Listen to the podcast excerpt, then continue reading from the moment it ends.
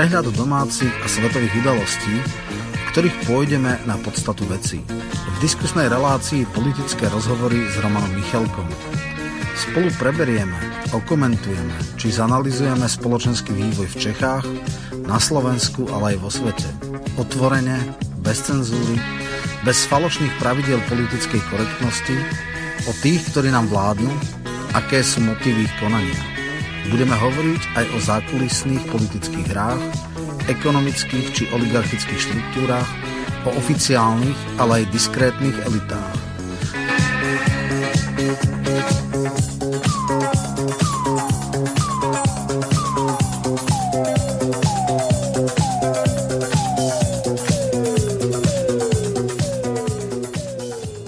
Vážené a milé poslucháčky a poslucháči, od mikrofónu vás pozdravuje Miroslav Hazucha, takisto od techniky. Počúvate zo záznamu reláciu politické rozhovory s Romanom Michalkom a jeho hostiami. Roman Michalko, vzhľadom k tomu, že zajtra cestuje, to znamená v útorok, keďže táto relácia bude v premiére odvysielaná, tak sme túto reláciu, tak ako som dnes, to znamená v pondelok, avizoval v relácii Vzdelávanie pre dospelých, národná identita, tak táto relácia bude odvysielaná v premiére.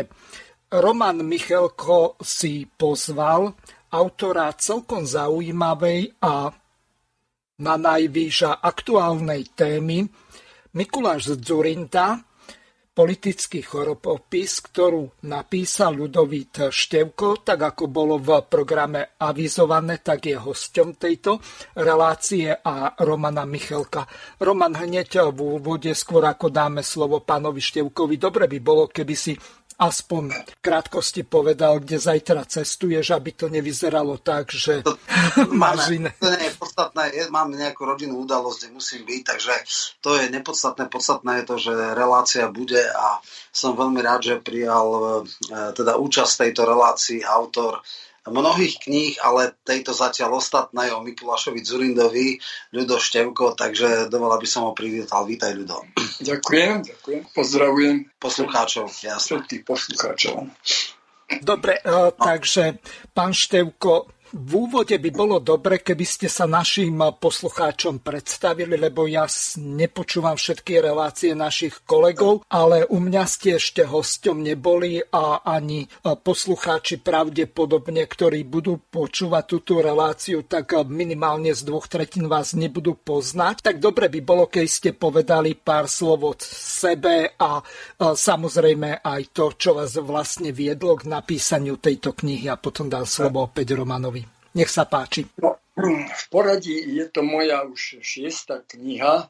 Začínal som kedysi pred rokmi písať a bola to taká spoločná knižka. Boli sme traja publicisti. Volala sa Vojna v tieni Majdanu. Malo to veľký ohlas, pretože bola preložená do češtiny a bola prezentácia kníh v Slovenskom dome v Prahe, kde bolo naozaj veľmi veľa ľudí, medzi iným poslanci Českého parlamentu. Áno, pán Foldina, možno známy aj u nás.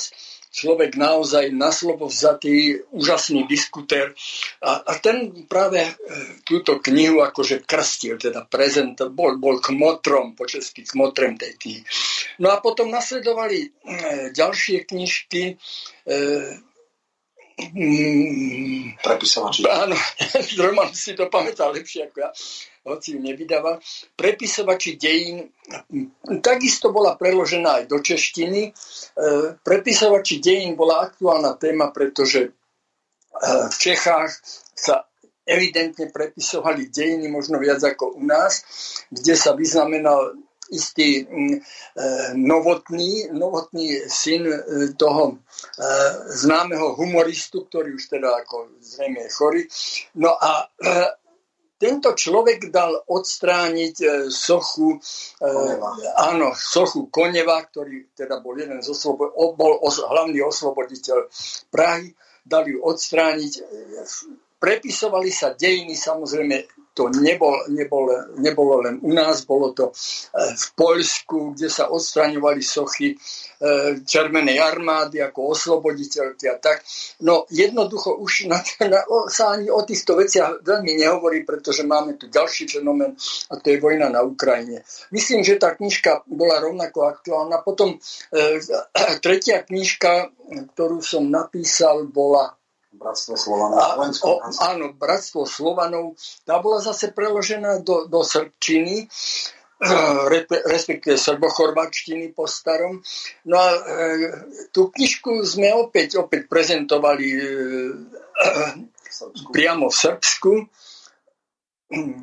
A takisto mala úspech, pretože Slovania, tam som venoval tuším 2 kapitoly práve Srbom, ako nám pomáhali. To bratstvo tých Slovanov a najmä Srbova a Slovákov, povedzme od čias Ľudovita Štúra, keď knieža Obrenovič dal 50 000 zlatých pre štúrovských bojovníkov, teda pre tých bojovníkov, kde kapitán, ak si niekto spomína, Janko Francisti ako dobrovoľník, tie boje, ktoré boli teda proti maďarským vojskám, to bol ten 48. rok. Nehovoriac o tom, že Srbi nám úžasne pomáhali aj po vpáde vojsk Varšavskej zmluvy. Vtedy Josip Broz Tito uvoľnil hranice a Slováci tam mohli, a tak sa dostávali aj na západ. Bola to tá naša, dá sa povedať, vysťahovalecká veľká skupina ľudí, ktorá sa dostala buď do zámoria. Všetko to bolo umožnené cez Jugosláviu. Takže ja si tento národ srbský veľmi, veľmi vážim. Je to hrdý národ, nezlomný, ktorý veľmi veľa trpel počas prvej svetovej vojny, samozrejme počas druhej svetovej vojny. A vždy to bolo akési také bratstvo, špeciálne so Slovákmi. Zaujímavé je v tejto súvislosti, už sa dostávam teda k knižke Mikuláš Dzurinda Politický chorob. No samozrejme, ešte by som mohol hovoriť o ďalších knižkách, ale už to nepovažujem tak za dôležité, ale to bola zase spolupráca s Romanom Michelkom. On ako vydavateľ, ktorý ma aj nahovoril, bola to knižka Byť kajúcnikom sa oplatí. Veľmi aktuálna téma a stále, lebo tí kajúcnici, to je jeden fenomén, ktorý je špeciálne na Slovensku od čias, ako sa stal špeciálnym prokurátorom Daniel Lipšic, veľmi rezonuje a ukazuje sa, že tí jeho kajúcnici to ešte stále ako si platí a Najvyšší súd dáva napokon zapravdu Robertovi Ficovi a vôbec ľuďom zo Smeru, ktorí teda vyslovene poukazujú na tie strašné prešľapy, ktoré sa dejú v našej justícii, v našom právnom systéme. No a potom druhá knižka toho istého razenia, vlastne také pokračovanie bola Súmrak právneho štátu. Tak ono už to nie je súmrak, ale by som povedal až rozvrat právneho štátu.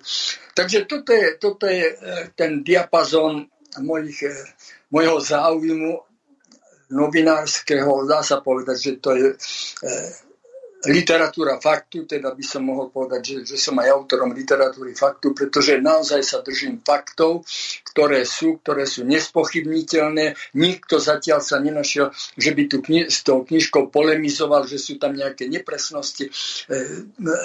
Práve naopak, myslím si, že aj keď je to dosť kniha trošku, ktorá do toho práva zasahuje trošku mierne aj odborná, stále mala svojich čitateľov a aj právnici mnohí, ktorí sa im dostane do rúk, dávajú za pravdu, že sa držím faktu. Ja by som ešte nechcem. Ja ťa ešte len doplním kvôli skromnosti. Tak Ľudo Števko je dlhoročný televízák, neviem, 25 či 30 rokov strávil. 34 rokov strávil v televízii, potom bol medzi tými koncentráčnikmi na na 28. poschodí, čiže v 98. bol teda likvidovaný ako žurnalista, ale potom ostal veľmi aktívny novinár. Jeho špecializácia bola hlavne slovensko-maďarské vzťahy, v tom bol špičkový, mal to maximálne teda preštudované. Pamätám sa aj viaceré debaty. Písal v dávnych časoch aj pre teda Extra Plus, ale no, to ešte v časoch, kedy malo teda väčšiu rezonanciu. Potom v Národných novinách, Slovenské národné noviny, tam keď bola, jasné, keď bola v podstate tam špeciálna príloha Respublika, ale píše dodnes, aj keď už má tam len takú glosu, ale niekedy písal podstatne viac, aj rozhovory, aj všeličo možné. Píše aj pre Veci verejné, teda na spravodajsko-názorový web, ktorý vediem. A teda určite aj iné periodika ešte, ale toto sú tí hlavné, tuším. Literárny týždeň. Literárny týždeň. To bolo niekoľko rokov. Tiež, niekoľko rokov, pokiaľ sa nezľakol, ale aj keď sa zľakol, nie, týždeň. Aj tak mu to nepomohlo, tak to by som povedal. Čiže je to, by som povedal, jeden z najaktívnejších a najvýraznejších žurnalistov, ktorý nastavuje zrkadlo tejto dobe. No a poďme ale k tejto knihe. Tak táto kniha, ja iba hneď, prečo vôbec táto kniha? Ja nie som nejaký extrémne pomstichtivý človek a je pravda, že strašným spôsobom ma vytáčal Dzurinda, keď bol v politike, ale keď odišiel, tak som ho nechal tak. Nemyslel som na ňo, nejak ma nevzrušoval. Povedal som si, nemám krvavé oči, keď samozrejme za gorilu by si zaslúžil a teda mnoho iných vecí. Gorila je len vrcholom ľadovca, aj trestnoprávnu zodpovednosť bať vyvodenú, ale to sú OČTK, keď robia svoju prácu. Keby robili svoju prácu, už dávno by bol niekde inde. Ale predstava, že takýto človek sa chce znova dostať do politiky, má prinútila povedať, že musíme niečo urobiť. Je strašne veľa mladých ľudí, ktorí vôbec netušia, aká bola Dzurindová éra, nepoznajú jeho ťažké zločiny od bombardovania Jugoslávie cez ťažkú korupciu a tak ďalej, tak som sa dosť. My ako žurnalisti, my ako ľudia, ktorí sme v verejnom priestore, to nemôžeme nechať tak. Ja som napísal taký úvod, kde vlastne vysvetľujem čitateľom, prečo bolo nutné dať túto knihu. Základ je nepodceniť ho. Niektorí si myslia, že má nízke preferencie, že sa nedostane. No, boli sme svedkami všelijakých prekvapení. Radšej trikrát byť pripravenejší, ako sa hovorí, radšej viacej potu na cvičišti, ako menej krvi na bojišti. Takže v rámci možností, ktoré máme, sme chceli povedať zoznam všetkých jeho podlostí, zločinov, ťažkých morálnych a ekonomických zlyhaní a tak ďalej a tak ďalej. Samozrejme, keďže vyše 20 rokov pôsobil v politike, tak za ušatmi toho má strašne veľa. Ísť do podrobností a detailov, to sa naozaj nedalo, to by bola 1000-stranové bachant, ale keďže som poznal veľmi schopného novinára, tak som vedel, že všetky podstatné veci Ľudo Števko vyhmatne, napíše a pripomenie ľuďom, kto je to vlastne ten Mikuláš Dzurinda, kto sa to tak strašne chce vrátiť do politiky, kto spomína na selektívnu pamäť a spomienkový optimizmus, kto si to myslí, že katastrofálny výkon súčasnej koalície ho oprávňuje, aby sa vrátil. Ja si nemyslím, že on je alternatíva. Naopak, je našou občianskou povinnosťou ukázať, kto sa to tu ťaha naspäť a urobiť mu to teda oveľa ťažším. Aspoň informovať ľudí, aká persona sa znova pokúša oklamať voličov. No, hneď prvá kapitola sa venuje tomu, aby som nadviazal, čo si hovoril. Tá znie, starého psa novým kúskom nenaučíš. No, je to naozaj pravda, pretože aj keď sa hovorí také príslovie, nestúpiš dvakrát do tej istej rieky, tak Dzurinda vstupuje opäť do toho prúdu slovenskej politiky, po mnohých rokoch abstinencie znovu sa hlási, ako keby sa nechumelilo. Jednoducho tento človek sa nič nenaučil, stále zostáva pri tom istom, dokonca znova plánuje to, myslím, že to už aj pomaly začal, cez leto to plánuje, znovu cyklistický pelotón naprieč celého Slovenska znova bude čosi sľubovať, bude hovoriť o záchrane, že ide zachraňovať Slovensko. No, ďakujem pekne za takú záchranu. Ja by som ešte taký jeden citát, čo bývalý slovenský premiér, teda dvojnásobný pri 10. výročí bombardovania Jugoslávie, vyjadril sa takto. Otvoril som slovenské nebo pre americké lietadlá, aby mohli bombardovať Belehrad. Urobil som dobre. Dnes vidím, že som urobil dobre, lebo Belehrad nepadol Rusom do rúk. No niečo šialené. Veď išlo o to, že Rusi idú obsadiť Belehrad. No to je niečo neuveriteľné. Takéto šialené slova a šialené skutky hodné odsúdenia dnes si nikto ani neuvedomuje, že tento človek vlastne ani nič nelituje. Ako obžalovaný, ktorý stojí pred súdom, stráca pamäť. Sebavedomie mu nepodlomili ani početné minulé kauzy, o ktorých možno ešte budeme hovoriť, ani trestuhodné politické rozhodnutia. Opäť počíta seberovných a organizuje návrat. Organizuje ho v takom štýle, robil tlačovku pred Národným divadlom na Viezoslavovom námestí, ako že národu, že nič si nepamätá. Je to možné? Je to možné, že tento človek, ktorý narobil toľko zla, rozpredal, rozkradol aj s Miklošom v podstate Slovensko, nemá ani kúska nejakej sebareflexie, alebo nikto mu to ani nepripomenie, že čo si vlastne urobil pre to Slovensko, jak si ho zničil. Takže o tomto je táto knižka, jedna kapitola, tých kapitol je 14, každá kapitola sa venuje istej oblasti. Mne osobne najviac tá kapitola, ktorá je, sa nazýva druhá kapitola, Deň hanby, je toto bombardovanie Jugoslávie, kde povolil teda pri nočnom zasadnutí vlády, vtedajšie bolo tajné zasadnutie, kde sa dohodli, že povolia prelet bombardérov ponad Slovensko, lebo Rakúšania odmietli, Gréci odmietli. Tak jedine, čo bolo, tak samozrejme cez Čechy, z Nemecka lietali bombardéry smerom na Belehrad.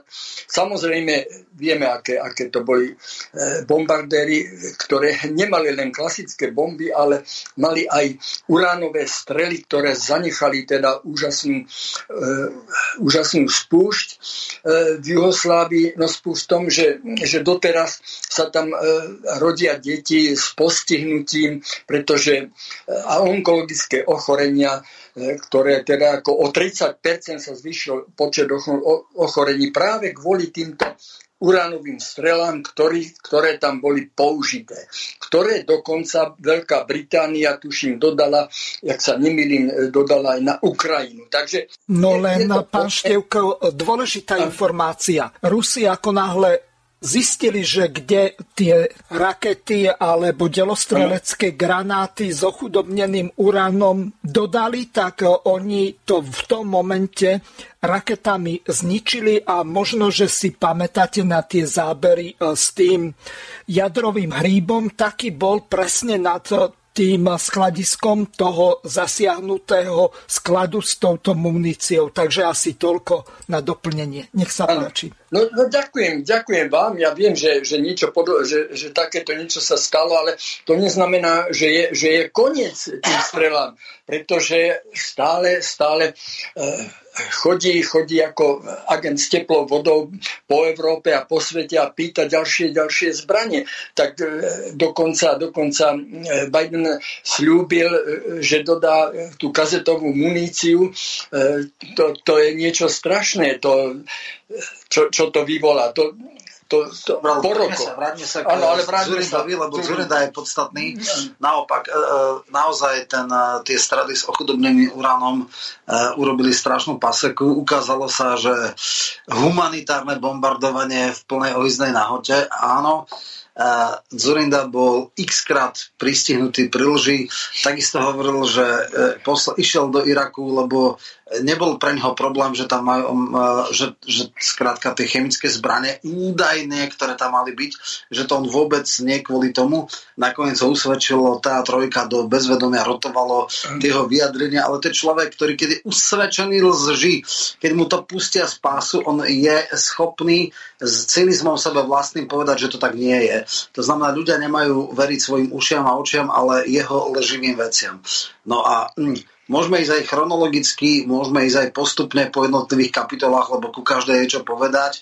Ja len tak na začiatku dám, že ja som si ho prvýkrát všimol v 92., kedy začal v parlamente vystupovať ako radový poslanec, ako človek, ktorý, a to sa ukázalo, a to málo kto vie, málo kto si to pamätá, preskočil strašne veľa ľudí. Musel robiť, ale že brutálne intrigy. Totálne prepadol vo voľbách. Len vtedy boli 4 volebné kraje a existoval taký inštitút tzv. Druhého skrutínia. On mal 400 preferenčných hlasov, bol nejaká 27 na krajovej kandidátke a preintrigoval a preskočil možno 130, možno 125 iných kandidátov s väčším výtlakom a stal sa poslancom. No a potom samozrejme extrémna agresivita, extrémna demagógia. Roman, zastavím ťa na chvíľu. Zrejme našich poslucháčov bude zaujímať, v čom ten psí kúsok spočíva toho Dzurindu, ako cez to druhé skrutínium sa vlastne dostal. Si politolog, zrejme to budeš vedieť vysvetliť. No, to viem veľmi presne, keď boli, vysvetlím to tak, že dneska je jeden volebný obvod, to znamená, urobí sa republikov čísla, rozdelí sa a pridelia sa mandáty. V tom prípade, keď boli 4 volebné kraje, tak napríklad teoreticky môžeš mať 3 zbytkové mandáty, že napríklad v jednom kraji vyšlo pol mandátu, v druhom kraji štvrť mandátu, v treťom kraji štvrť mandátu a robil to celý mandát. A druhé skrutinium sa rozhodovala strana, ktorého človeka z kandidátky vytiahne a neboli tam žiadne pravidlá, nebolo tam, že kto má najviac preferenčákov, jednoducho kto viac koná rektálny alpinizmus, intriguje, odpáli svojich ľudí, skrátka neskutočnou intrigovanosťou a neskutočnými podrazmi a špinavosťami sa nejak zalíškal vtedy Čarnogórskému a ja neviem, Miklošku vtedy ešte nebol podpredseda v 92., ale skrátka vtedajšiemu predsedníctvu asi doohováral a odpalil všetkých svojich potenciálnych konkurentov, aj keď na to nemal žiaden výtlak, čo sa týka voličskej podpory. Skrátka urobil tak, že strana potom vždycky dávala volebné komisii, že viete čo, máme 1 alebo 2 zbytkové mandáty, tak dáme tam Dzurindu. Nijak sa o to nezaslúžil, nemal ten onen, ale skrátka takýto nespravodlivý model bol, že tie zbytkové hlasy, ten časť mandátov, hej, keďže boli 4 kraje, tak teoreticky mohli byť 3 mandáty. V jednom 0,7, v druhom 0,1 a tak ďalej. Skrátka tie hlasy sa prepočítali a ten zbytkový mandát, ktorý sa v tých 4 nerozdelil, lebo boli 4 kraje, to znamená v jednom kraji mali, ja neviem, 6 mandátov, v druhom kraji mali 5 mandátov, potom mali 3 mandáty a v Bratislave väčšinou 1 mandát. A 1 mandát sa nejakým spôsobom stratil, lebo bol zlomkový v jednotlivých krajoch, tak potom vlastne sa strana si mohla povedať, OK, ešte máme tento 1 mandát, dáme to tomuto človeku. Ale nedostal to človek, ktorý si to najviac zaslúžil, ale človek, ktorý najviac intrigoval, najviac ohováral, najviac potápal iných a presadil sám seba. No, neviem, či to až tak poslucháčov zaujíma. Je to chvál, je to úžasné. Ale ukážuje sa, aký bol charakter. Áno, áno. No, charakter aj v tom, že sa stal podpredsedom KDH, ale neuplynul ani mesiac a to bolo hneď na prelome po ďalších voľbách. Áno. Počkaj, si 94 či 98? Bo 98. No tak to už boli tretie voľby. To už medzi tým vyzval aj Čarnogórského na post, prehral, potom ako sa stal hovorcom SDK, lebo nikto ho nechcel. A jak to preintrigoval? Chcel som povedať to. Zradil KDH a stal, potom vymyslel SDKU, áno, potom SDK, človek, ktorý proste ako chameleon menil farby. Hej. Na zakladajúcom kongrese strany Modrý Európske Slovensko, áno, zaujal úvodom svojho prejavu: som kresťanský demokrat, liberál konzervatívec a ľudovec. Dzurinda tak nechtiac prezradil motto každého politického chameleóna. Menil farby podľa počasia. Klamal rovnakou mierou voličov ako koaličných partnerov. Jeho dve vlády sa navždy zapísali do novodobej politickej histórie Slovenska gorilov. Gorila, ktorá sa stala synonymom zlodejskej privatizácie na Slovensku. Pritom sa hovorí, áno, a tak to myslím, že aj vykladajú na politológii, mladým adeptom politológie, že Dzurinda sa ohromne zaslúžil tým, že urobil reformy. Úžasné reformy aj s Miklošom, to bolo niečo neuveriteľné, to bol začiatok akoby takého slovenského zlatého veku. Napokon jeden z progresívneho Slovenska, myslím, že to bol Šimečka, ale ten starší Šimečka, že naozaj to bol zlatý vek Slovenskej republiky a špeciálne teda našej pravicovej strany. Takže toto je Mikuláš Dzurinda. Rozkradol spolu so svojím partnerom, so svojou dvojičkou, ktorý je teraz poradca prezidentky, hej? Ivan Mikloš, ktorý opäť múti vodu všelijakými nápadmi. Takže preto je dobré, aby ľudia toto vedeli, aby to vedela aj mladá generácia, ktorá Dzurindu takto nepozná. Hej? To je iná vec, ako na seminároch sa o tom bavia. Ale toto je podstata tej veci, že vtedy sa začala tá strašná privatizácia, na ktorej zbohatli títo páni. Zbohatli samozrejme nelegálnym spôsobom. Za každou privatizáciou boli veľké provízie. Niekto bol sprostredkovateľom. To všetko sa vie, a ako unikali peniaze na isté konto do Londýna, londýnskej banky, nevedno, aká to bola banka, pravdepodobne nejaká schránková firma, a takto sa bohatlo. Samozrejme, ten úzky okruh ľudí. Dneska vieme, že Mikuláš Dzurinda vlastní obrovské majetky na východnom Slovensku, ale nič to nie je proti tomu, čo vlastní Ivan Mikloš. To sú polia, lúky, lesy, záhrady. To všetko on vlastní. Ja ho nazývam, že to je slovenský latifundista, lebo už dneska statkár, to nie je proste primerané slovo, alebo je to proste latifundista neuveriteľný, čo by nikto o ňom nepovedal. V Trohokresoch vlastní veľké parcely, teda množstvo parciel. No, ale toto nie je možno, to je len stále úvod celej veci. Dôležité je, že na svetlo sveta sa objavila v roku 2011 gorila. Bolo to tajné odpočúvanie na Vazovovej ulici v Bratislave, konšpiračný byt. Cez stenu z kuchyne, vedľajšieho bytu z kuchyne, cez stenu bol tento akt takzvaného odpočúvania legálneho, pretože zistil istý človek z tajnej služby, volal sa Holúbek, dneska už to vieme, ktorý bol poverený odpočúvať, čo sa tam deje za tou stenou. No a tam chodili všetci títo páni, ktorí tvorili Haščák, Malchárek, no Haščák ako Penta, Malchárek, Bubeníková a ďalší ľudia, nominanti a funkcionári SDKU, teda Dzurindovej strany. Fondom Moskvy. Každá strana koaličná mala tam svojich ľudí, Fond národného majetku a tak ďalej. Takže tieto veci rozkryla vlastne gorila. A zatiaľ z gorily sú obvinení jedine hlavní ako Malchárek a Bubeníková, ktorá teda tam hrala úžasnú, ona bola takou prevodou pákov tých financií, ktoré samozrejme ona si na tom zarobila. Tam išlo o milióny. O Malchárkovi vtedy Haščák povedal, že nemáš sa na čo sťažovať, veď už si dostal 360 miliónov v korunách. Hej. Bubeníkov okolo 200 miliónov v korunách. No na tie časy to bol veľký peniaz. O týchto veciach na to ako keby sa zabudlo. Áno, bola gorila, tak čo teda? No, nič sa nedieje stále, nevieme stále to zahalené akousi ružovou hmou.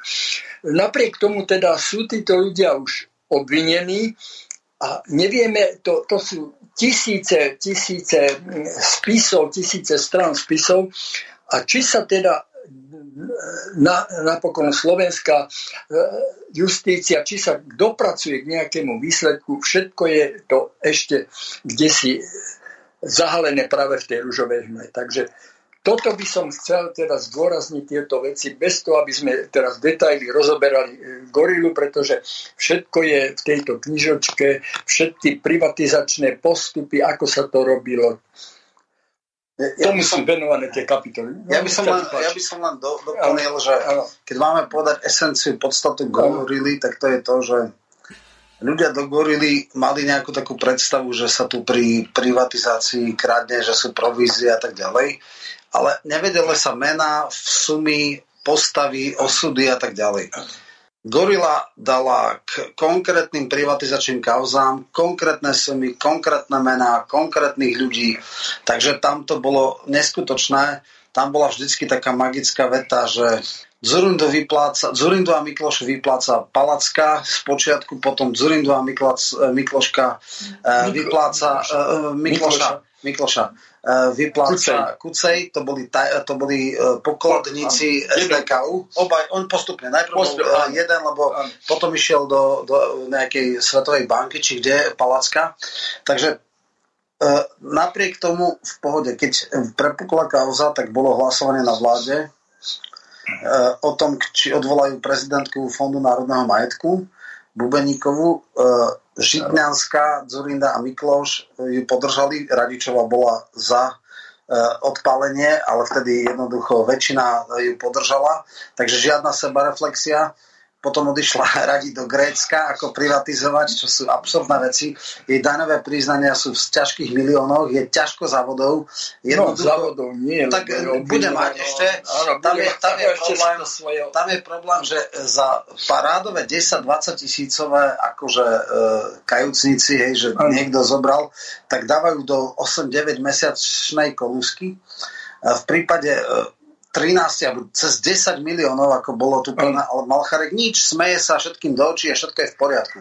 A človek s takouto politickou záťažou, s takýmto maslom na hlave, robí, že nič, usmiatý od ducha v uchu a ide preč. A ešte povedal najstupidnejšiu vec, akú som kedy v politike počul, že vlastne gorila je majstrovské dielo Roberta Fica, ktorý si niečo vymyslel, nahúckal na neho po novinárov a oni z tohto urobili nejakú umelú kauzu. To je niečo tak hlúpe, keby tam nebolo... Roman, takto, ja to mám akurát teraz otvorené. Je tu aj zvukový záznam z 22. marca 2006, keď v konšpiračnom byte na Vazovovej ulici spolumajiteľ Penty Jaroslav Haščák sa rozpráva s predsedom opozičnej strany Robertom Ficom. Čiže tu nie je nejaký výmysel, ten záznam existuje. No to je audio záznam a je prepis, najprv bol iba prepis, to ešte mohli tak vymýšľať, to je nepresné, že to je neviem také onaké, ale potom v Trnkovom archíve, respektíve trezore sa našiel na USBčku kompletných 15 hodín, či koľko to bolo. 39 hodín záznamu, takže toto už nikto neodpára. A čo sa týka Fica, tak to bolo tak, že chceli to stopnúť, vtedy je všeobecne známe, že generál Lorenz robil poradcu pre Pentu a keď zistili, že ich nahrávajú, tak aby to akože eliminovali, tak vylákali aj Fica. Fico tam mal také všeobecné veci, niečo, že politizovali kto s kým, ale žiadne provízie, žiadne akcie. No len takto, tam sa jednalo o to, že Paška má všetko zariadiť ohľadom Penty, ohľadom poisťovne a ďalších vecí. Nie, tam bola že oni sú exponovaní v zdravotníctve v zmysle, že mali siete lekární, mali zdravotnú poisťovňu a tak ďalej. A formulácia Fica bola takto. U nás rieši zdravotníctvo Paška. Ak máte nejaké koncepčné veci, obráte sa na ňoho, ja nie som ševedko, on bude. Nepovedal, nebola formulácia. Zavolá mu, nech vám vyjde vo všetkom v ústretí. Žiadna taká formulácia nebola. Oni dokonca to, čo tam hovoril Haščák, že musí byť primeraný zisk a tieto veci, to sú jednoducho ich názory, ktoré oni mohli. On nepovedal ani áno, ani nie. On nepovedal, zavolám Paškovi, všetko má vyjde ústretí. Nič. On povedal, pre nás je Paška, v podstate ste lobisti, dávate argumenty. Ak chcete riešiť zdravotníctvo, Paška je teda človek, ktorý je kompetentný v rámci Smeru. Bodka. Žiadne nadprava, žiadne prísľuby, nič. Takže toto sú absolútne ako lži. Keď si človek presne pozrie, čo povedal presne toto. Keďže som vychádzal práve z toho rozsiahleho spisu, ktorý bol záznamom, ktorý presne, jak som povedal, ten Holubek všetko spísal, dal si tú námahu, musel, však to je samozrejme, áno, prepisoval. A dôležitá jedna vec, že to bolo jediné stretnutie, kde Ficom proste ako nedá sa povedať nič, že by niečo bol slúbil tomu Haščákovi, alebo nebodaj ho nejakým spôsobom podplatil. Nie, to vôbec nepripadá do úvahy, pretože Haščák mal vtedy záujem o privatizáciu letiska bratislavského, Bratislave medzinárodného.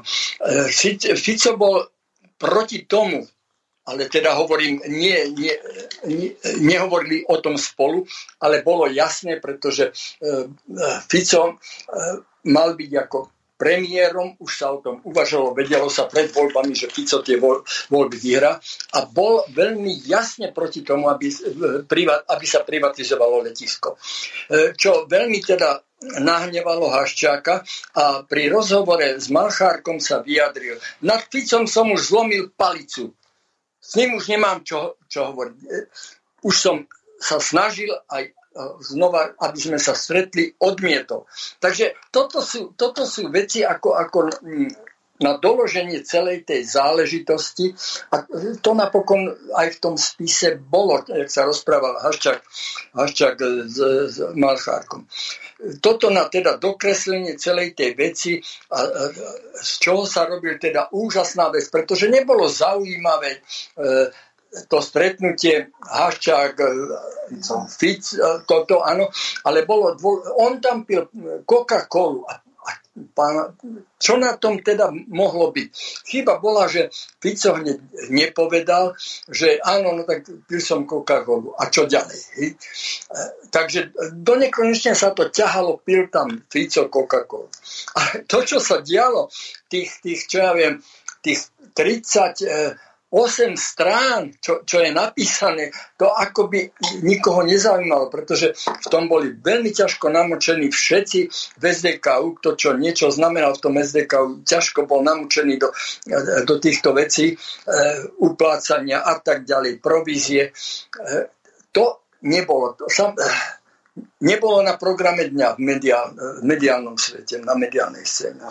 Takže týmto by som to uzavrel. Dobre, ešte sa vás spýtam na jednu vec, ktorá sa objavila ohľadom Trnku a samozrejme Kočnera, keď tá nahrávka sa prevalila. Ako to vlastne bolo s tým Kočnerom ohľadom tej gorily a ohľadom toho neviem koľkých miliónov, za ktoré sa tá mlčanlivosť kupovala? Skúste to ešte našim poslucháčom vysvetliť, že ako to vlastne bolo. Toto sa netýka Dzurindu, ale v podstate v tom decembri 11 sa pustilo z amerického servera prepis gorily. Začalo sa to riešiť, samozrejme, že Penta to poprela, dokonca chcela zakázať publikovanie. Tom Nicholson napísal knihu, ktorú chceli oni zakázať, čo samozrejme neprešlo, teda prešlo to z krajský súd, ale najvyšší to stopol, čiže boli obrovské reputačné riziko. Ale stále sa tu hovorilo, že však toto tamto, možno to je len vymysel, Boh vie, ako to bolo a tak ďalej.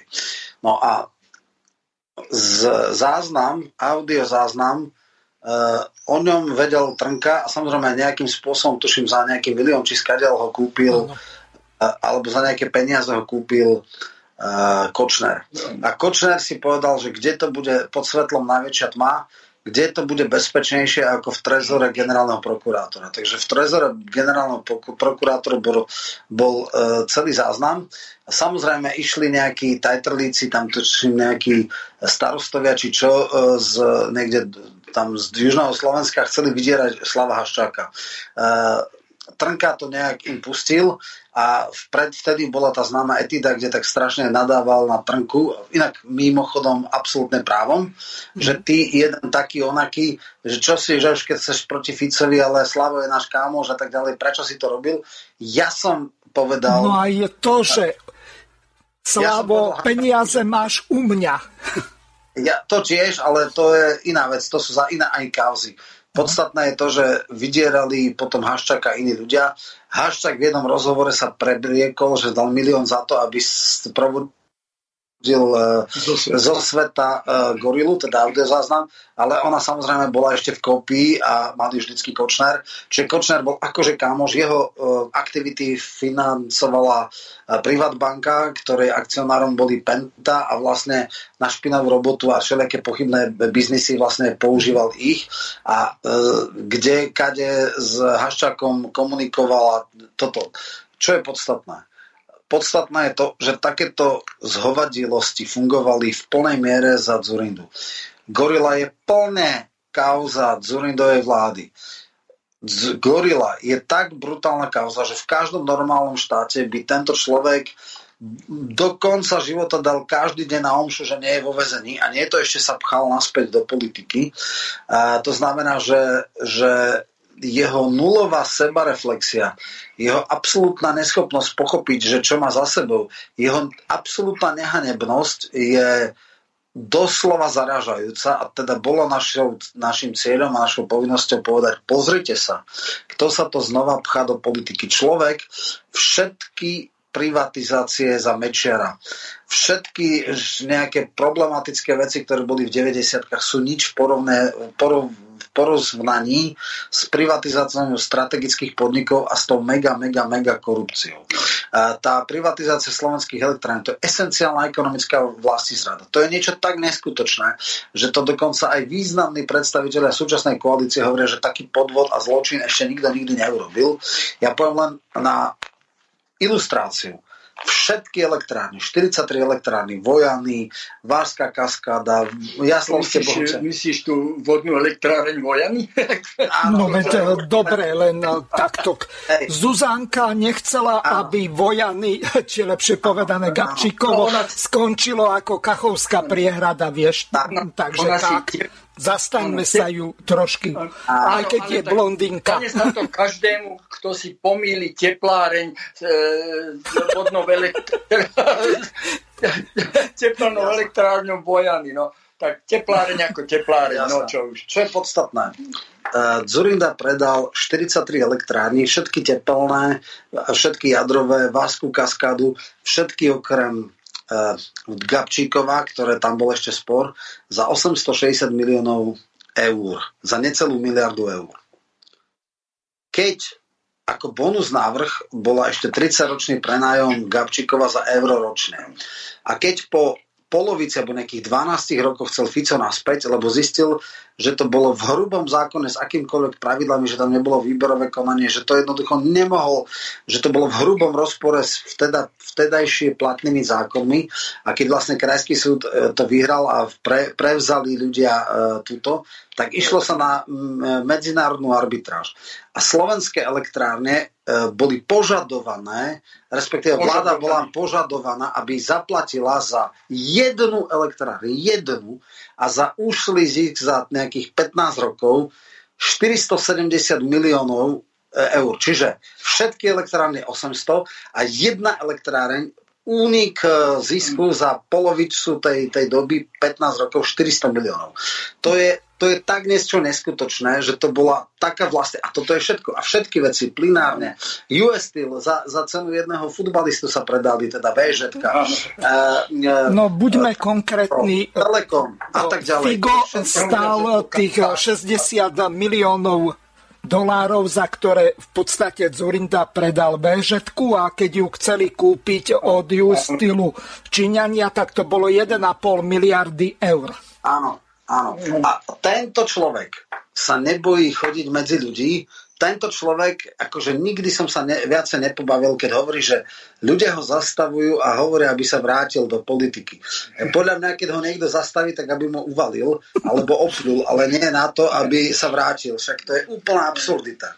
No samozrejme, nehovorili sme o takých kauzách ako Vláčiky, kde teda do čoho bol namočený aj Dzurindov brat, pretože on bol šéfom výberovej komisie. No, nechcem teraz môžeme hovoriť detaily. Potom postupne. Áno, áno, áno. Nehovoriac o tunel Branisko, čo bol obrovský tunel.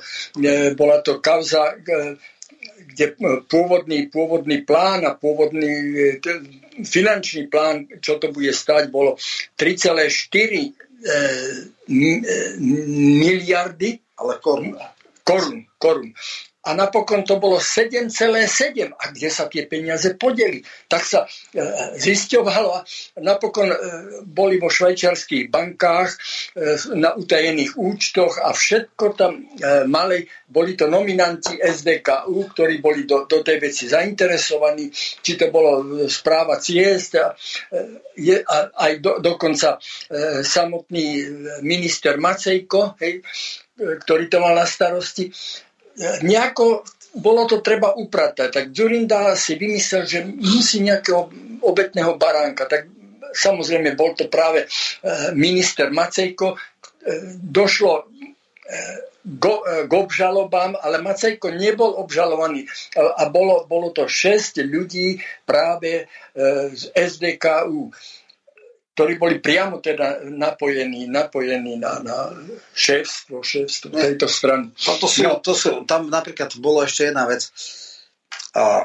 SDK úplne, to ani komunisti neurobili, sa im zburila celá krajská organizácia v Bratislave. Vavrína táto partia. Áno. Tam oni potom vlastne púšťali informácie o financovaní strany, o tom, že Kucej chodil do Londýna a tam pod schránkou dával, že tam bola nejaká firma. Jeho hovorca, Grendel, hovorca vlády, získal licenciu na spravodajskú televíziu Teatry, ktorá bola... Počkaj, nie Grendel. Grendel, počkaj, mal Lendel. Áno, Lendel. Predstavte si takú absurditu, že by Erik Tomáš v čase, kedy bol Fico premiér, získal licenciu na spravodajskú televíziu. To je absolútne nepochopiteľné. A ešte k tomu, že vlastne z Fruniho nebankoviek bola financovaná cez schránku, vznikla taká akože... 2 milióny dal Fruní. Presne tak. Firma na reklamu, ktorý si samozrejme akože tým niečo kupoval, to je jasné. A vtedy bola tak strašná kauza v roku 10, že toto zlomilo ako keby krk v podstate Dzurindovi, a vtedy ani nekandidoval do volieb. Vtedy boli primárky o lídra, prehral to... Nebolo to kvôli tejto... Hlavne, lebo tam oni jeho stiahli. Kvôli financovanie SDKU, áno. Tak, ako sa financovala TA3, tak sa financovala strana. To boli neskutočné podlosti. To jednoducho sa zamotali do tých sietí lží. Vyzeralo to tak, že naozaj to už bude pomaly jeho koniec. Nakoniec tam vystrčili Radičovu, no a vieme, že potom, čo sa stalo, hneď ako sa stala premiérka, tak sa pokúšali ju potopiť, zlikvidovať. V podstate ona sa im vzpriečila v niečom, také tie špinavosti nebola schopná robiť a vlastne to viedlo až k pádu vlády. Chvála Bohu v synergii aj s Gorilou, ale tam sa ukazuje, že... Ale veď členky okopávali od začiatku. Povedz teraz za Radičovej platinové sitka. Povedz ten suma 600 tisíc zaplatili a hodno to bola cez 2 milióny. Čiže nejak 3,5 násobne. Potom samozrejme hmotné rezervy, potom samozrejme daňové riaditeľstvo. To boli ako nesluchané veci, ktoré sa prepiekli a ľudia s takou obrovskou koncentráciou ťažkých korupčných káuz plus s absolútne akože šialenosťami typu humanitné bombardovanie Kosova. V podstate prelety stíhačiek. My sme neboli v NATO, my sme vôbec akože nemali prečo. Rakúske neutrálne povedalo, neexistuje v žiadnom prípade. Grécko povedalo, neexistuje v žiadnom prípade aj člen NATO. Treba povedať ešte jedno k tomu, že napokon česká vláda tiež súhlasila. Ale čo je úžasné na tom, keď bol Vučić ako prezident navštívil Česko, vtedy bol prezident Zeman s hlbokým úklonom sa mu ospravedlnil za to, čo sa stalo, že sme dovolili tento prelet. Ale na Slovensku sa nenašiel nikto, kto by sa za to ospravedlnil, no teda mal sa ospravedlniť predovšetkým Dzurinda, za tú vládu, ktorá za to hlasovala, okrem dvoch, teda dvaja ľudia vtedy nehlasovali. No tak to si povieme, bol to Jan Čarnogurský a takisto aj ten minister poľnohospodárstva Roman, ako sa volá? Koncoš, ktorý potom prebral SDL-ku. Áno, veľmi, veľmi dobre to viete, je to tak, áno.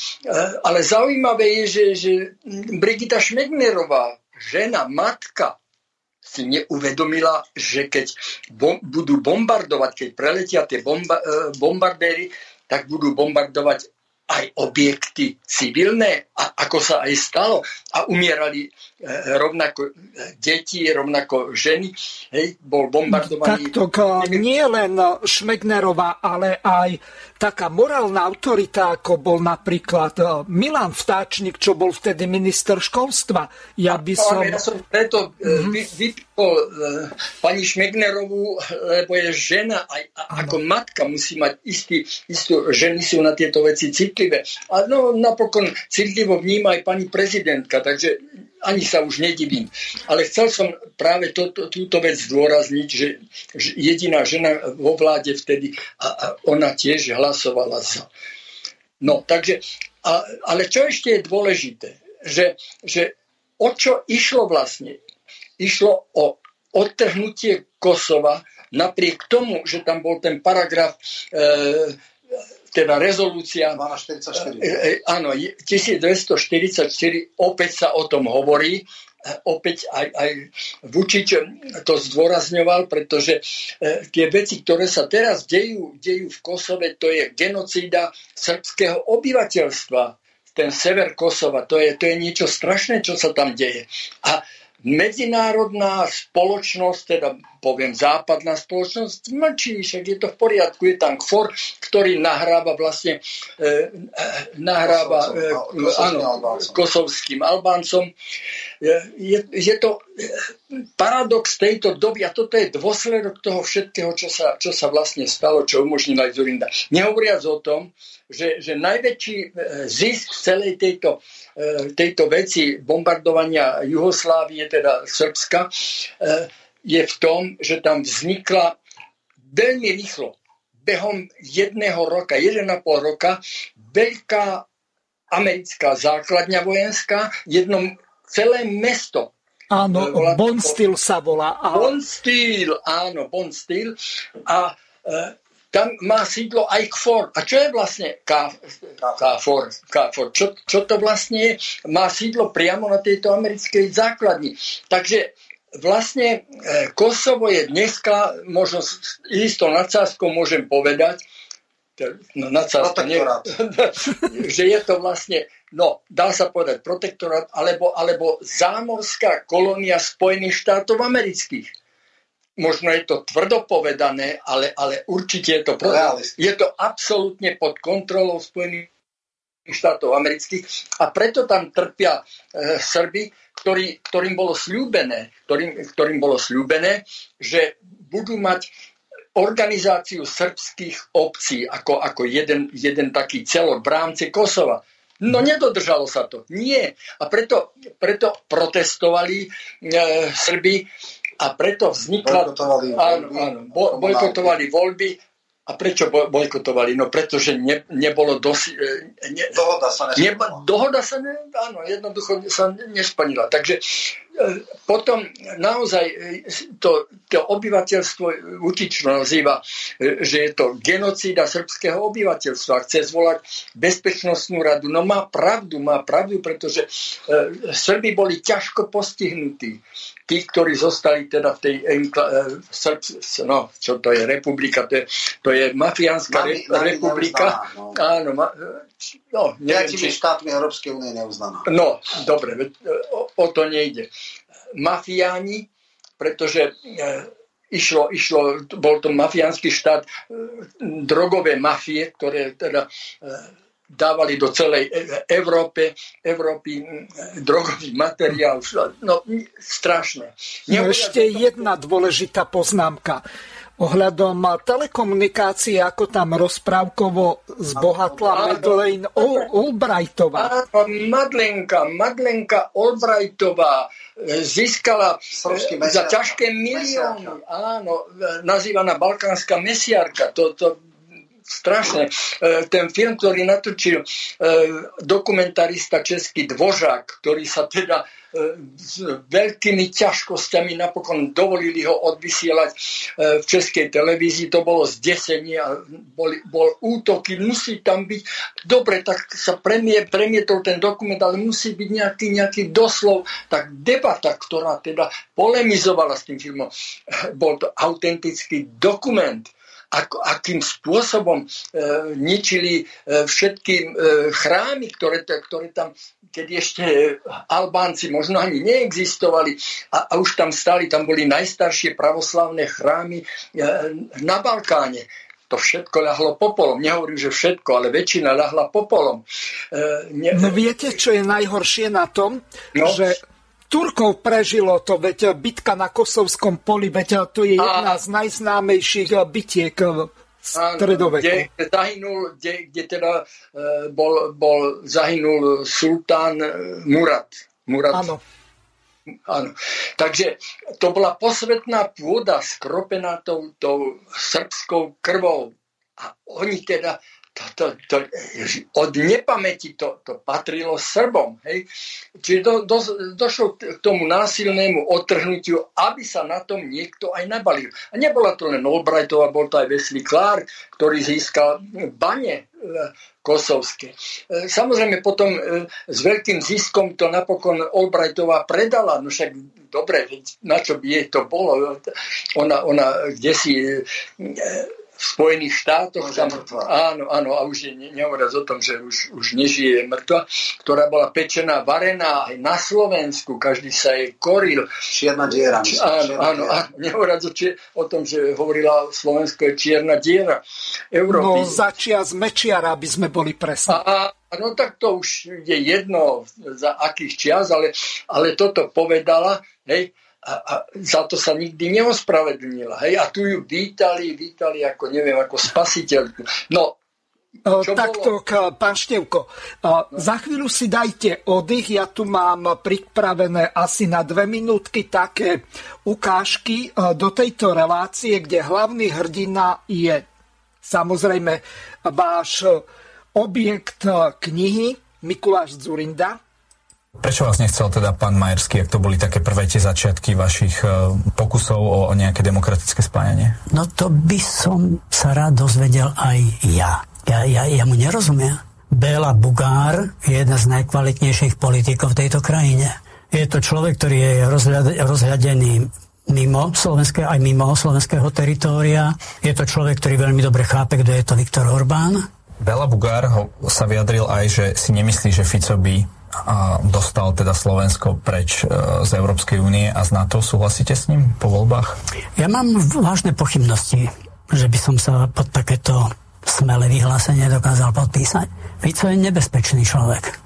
Ďalšia ukážka. Ja som sa Vladimirovi Mečiarovi veľmi nečudoval, rozumel som tomu, no ale táto garnitúra, títo chlapci, ktorí utekali do Ameriky každý druhý deň, aby si spravili fotky či s Obamom alebo s Barským iným, ktorí podliezali americkej politike, ktorí začali pripravovať túto zmluvu.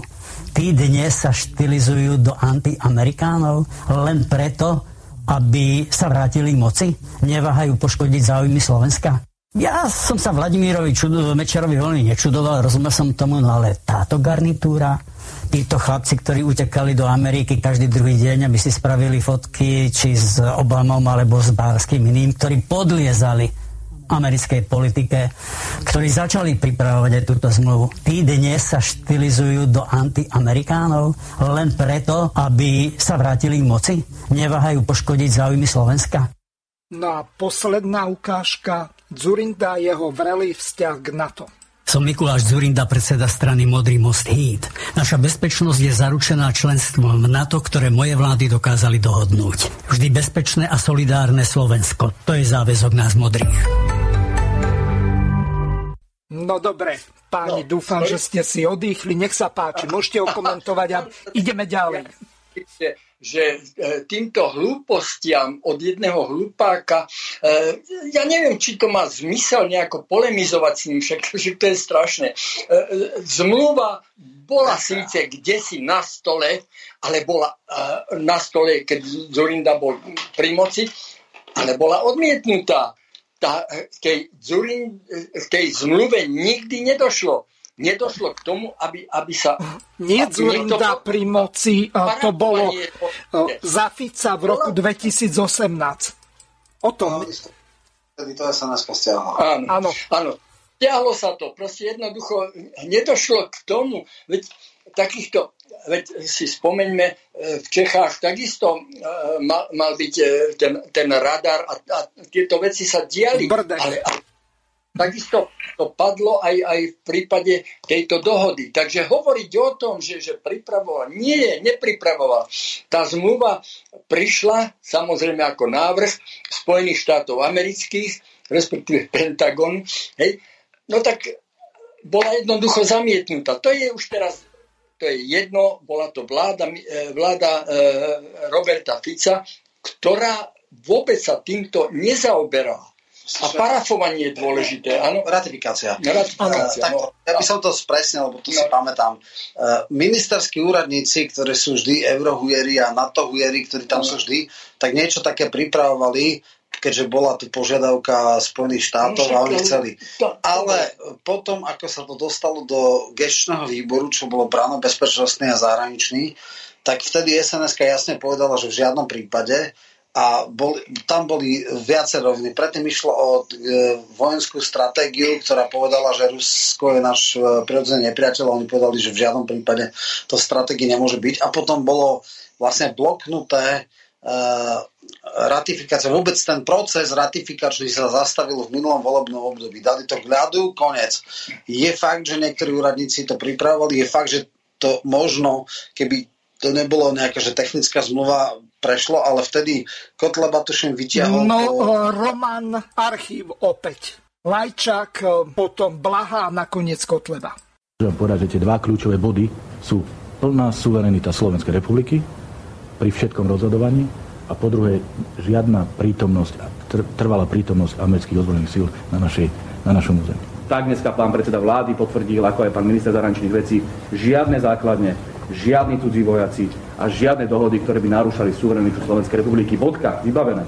Vážení občania, len pred chvíľou skončilo zasadnutie Výboru Národnej rady Slovenskej republiky pre európske záležitosti s jedným cieľom zistiť, aká je pravda ohľadom tej nešťastnej zmluvy o obrannej spolupráci medzi Slovenskou republikou a Spojenými štátmi americkými.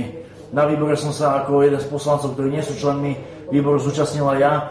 Prišiel tam minister Gajdoš, aby to vysvetloval a na konci sa hlasovalo o uznesení, ktorého cieľom bolo to, aby ministerstvo obrany a ministerstvo zahraničných vecí konečne zverejnili návrh tejto zmluvy medzi Slovenskom a Američanmi, aby sme sa konečne dozvedeli, čo v tej zmluve všetko je, ako veľmi sa majú zdvihnúť tie nadpráva pre amerických vojakov, ako veľmi sa má pošlápať suverenita Slovenska, aké špeciálne výsady majú dostať americkí vojaci a všetci, ktorí s nimi na Slovensko vďaka tejto zmluve majú prísť.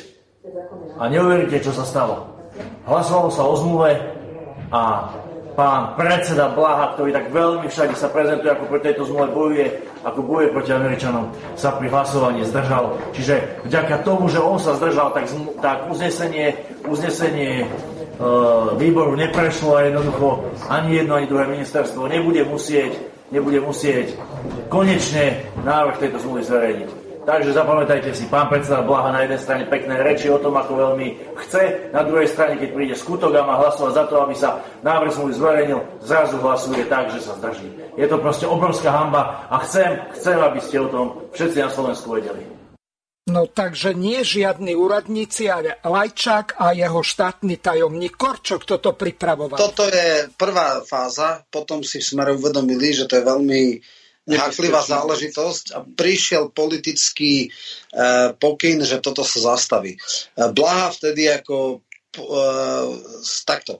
Ak sa zdrží, tak dáva najavo, že s tým má problém a skrátka nebol to odkonzultované. On mal veľa známy taký ten výstup na zahraničnom výboru, kde sa s Pelem pochytil a vtedy mali veľmi napäté vzťahy. Ale aj s Lajčákom sa oni párkrát pochytili. No, aj s Lajčákom, presne tak, ja si pamätám, ja som o tom robil. Čiže ako áno, v istom fáze bol, v istej fáze bol Smer naozaj strana, ktorá ťahala do tvrdého jadra a podobné veci a bola konformná, ale Fico má toľko chuchmesu, že chápe, aké sú nálady obyvateľstva. Keď videl, že toto naozaj by znamenalo začiatok konca jeho strany, tak jednoducho skorigoval to smerovanie, ktoré nastavili vždycky takzvaný ahodnotový, euroatlantický, natoidný kariérni diplomati, ktorí boli na poste ministrov zahraničných vecí. Bohužiaľ, Smer nikdy nemal politika za miny, vždycky to boli kariérni diplomati a týmto ťahali takým smerom. Keď nedávno bol rozhovor s Blanárom, ten jasne povedal, že toto bola najväčšia chyba a už nikdy Smer nepostaví kariérneho diplomata, ale budú tam dávať naozaj človeka, ktorý má nejaké hodnoty. Áno, vtedy v podstate bol v ťažkej pozícii Blaha, akože urobil nejaký alibistický krok, ale výsledok sa ráta a výsledok bol to, že v tom volebnom období o 16:20 sa tá zmluva neratifikovala, prešla až potom za Naďa a za Korčoka. Takže tam, aby bolo jasné, akože takýto bol reálny vývon a áno, vtedy, keď toto odpálil Kotleba, tak jednoducho Fico začal uvažovať, že toto mu naozaj za to nestojí. Politické náklady by boli veľmi vysoké a vtedy akože jemu aj americká ambasáda dlho ho brala za priateľného politika, no dneska to už je niekde úplne inde, dneska urobia všetko preto, aby ho odstavili, ale chvála Bohu, o tom nerozhoduje celkom americká ambasáda, ale slovenskí voliči. No, je to také trošku divné, že riešime to, čo sa nestalo, bez ohľadu na to, čo si Dzurinda hovorí. Ja by som ešte, ale treba riešiť to, čo sa stalo. Áno. Za ktorej vlády, hej? Dobre. Je to už za nami, isté veci sme si vysvetlili. Pokiaľ ide o tie fotečky takzvané, ktoré spomína Dzurinda, no je to normálne, keď je štátna návšteva, že s prezidentom sa niekto odfotí. Odfotografovali sa mnohí. Samozrejme, Fico bol aj u Putina. No takto, zastavím vás, lebo momentálne máme jednu aktuálnu kauzu. Uhrík a tlačiaci sa tí náckovia z Hnedej republiky do zväzu, Slovenského zväzu protifašistických bojovníkov. Konkrétne Pukan tam chcel ísť, potom ešte Suja, potom Kočiš a neviem ešte ktorý, dokonca niektorí už sú z týchto republikánov hnedých, tak objavila sa s novým predsedom tohto zväzu protifašistických bojovníkov fotografia Longaverom, Williamom, docentom s Milanom Uhríkom. A teraz majú obrovský problém radoví členovia to nejako vstrebať, pochopiť, lebo oni boli veľmi radi, že sa Sečkára, ktorý divže nekričal sláva Ukrajine, takže sa ho zbavili. Čiže toto je že fotky dobre, sa objavia. Ja to so poviem, ale pre všetkým toto absolútne nesúvisí s témou dnešnej relácie, a to je teda Dzurinda a jeho zločiny. Ani len okrajovo, ale dobre, poviem tá jasnú vec. Uhrík pochopil, že pochodovať v čiernych uniformách a s faktovými sprievodmi a robiť provokácie typu 1488 nikam nevedie a chce tú stranu urobiť priateľnou. Či je to autentické, či je to účelové, ja neviem, ja nie som hovorca republiky, nejak s nimi nesympatizujem, akceptujem, že sú, je to strana, ktorá bude pravdepodobne parlamentná, veľmi pravdepodobne bude, na rozdiel od Kotlebu. A čo oni robia, je ich vec, či im to ich voliči zožerú alebo nie, to nechám na nich, ja nie som volič. Takto, Roman, nejde o voličov republiky, ale ide o skalných antifašistov z väze protifašistických bojovníkov. Privolaj si šéfa protifašistických, spýtaj sa to ja. Momentálne je na dovolenke. Ja no, tak to je v poriadku, ja nie som funkcionárom protifašistických bojovníkov. Dobre, poďme k meritu veci. Vráťme sa k Dzurindovi, lebo Dzurinda je dnešná téma a toto je naozaj už úplne mimo. Ja chcem povedať, že Dzurinda bol vždy autentický v tom, takto, on bol extrémne falošný. On klamal, kedy sa mu to hodilo, ale vždy bol samozrejme totálny atlantista a totálny, neviem, pronatoid a tvrdé jadro a tak ďalej, až na jednu vec, kedy tým najodpornejším mafiánskym spôsobom vydieral v podstate koalíciu pri ratifikácii Lisabonskej dohody, keď nakoniec to chcel akože vydierať za tlačový zákon, za právo na odpoveď, čo je absurdné, to je absolútne štandardná záležitosť a strával sa ako odporný posledný mafián, nemal problém s obsahom, ale chcel niečo akože dať krk na nôž, lebo tam trebalo ústavnú väčšinu. Vtedy sa ukázal, aký je toho hajzlík, že dokáže poprieť všetky hodnoty, pokiaľ mu ide o to, aby novinári si mohli beztrestne písať, čo chceli a nebrali zodpovednosť. Nielen, že to, ale že aby nemuseli dať právo niekomu, kto zverejní nepravdivú alebo pravdu skresľujúcu informáciu, aby ten druhý napadnutý človek mal právo obhájiť sa. To je úplne, že základná vec, ktorá je všade v pohode a takéto podlosti robil. Ale čo sa týka ďalších vecí, Dzurinda pre mňa je nepochopiteľná jedna vec. Bela Bugár je vnímaný ako sympatiak, ako síce Maďar, ale v zásade mal sympatie medzi mnohými slovenskými voličmi, charizma, urobil slovensko-maďarskú stranu, aj keď teda tá slovenská zložka bola taká, aká bola. My by sme ju asi nevolili, ale v poriadku. Nedokážem pochopiť. Béla Bugár povedal, že zásadný rozdiel medzi Ficom a Dzurindom je, že Fico vždycky držal sľuby. Vždycky. Nikdy nebol podvraťák, nikdy 5-krát neotočil kabát, nikdy nerobil takéto podrazy. Nedokážem pochopiť, prečo sa teraz spojili, že on osobne, ako osoba podporuje ten projekt Modrý hit.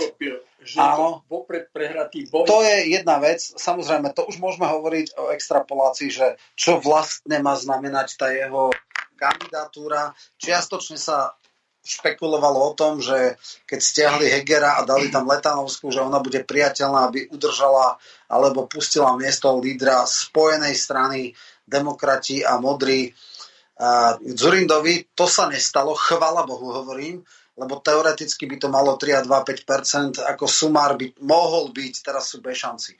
Samozrejme, dobré informované zdroje, analytici a ľudia z pozadia hovoria, že to je vlastne jeho nácvik na eurovoľby, lebo tam strašne chce zabudovať. A on si samozrejme ráta s tým, že keď bude 20% alebo nedaj Boh 12% účasť, že by to mohlo výjsť aj taká obskúrna strana, ako je Nová, ktorá nikdy nemala v prieskumu viac ako 1,53, 1,60, mala poslankyňu pri 12% účasti, to bola Jana Žitňanská. Čiže to on si myslí, že skalné jadro, vtedy 20,000 hlasov stačilo na poslanecký mandát v Európskom parlamente. Takže toto je jeho cieľom. Ja teda verím, že mu to nevyjde. Ja som len extrémne frustrovaný, že jeho zločiny nie sú verejne pretraktované, že mainstream ho nerieši, že nepýtajú sa ho Vagovič, nepíše o ňom knihu, nie vlastným bicyklom, vlastnou kurilou, že áno. Oldová je ticho, nevidí, nepočuje, že naozaj nebyť Ľuda Števka, tak vlastne nikto sa takejto toxickej postave nevenuje. A ešte chcem jednu vec povedať. Táto kniha, ešte mám 40 minút, táto kniha bola blokovaná distribučkami. Skrátka, my iste urobili sme nejaký rozruch okolo toho a je to veľmi pracné, možno 50% nákladu dávame priamo cez poštu. Na základe osobných objednávok ľudí.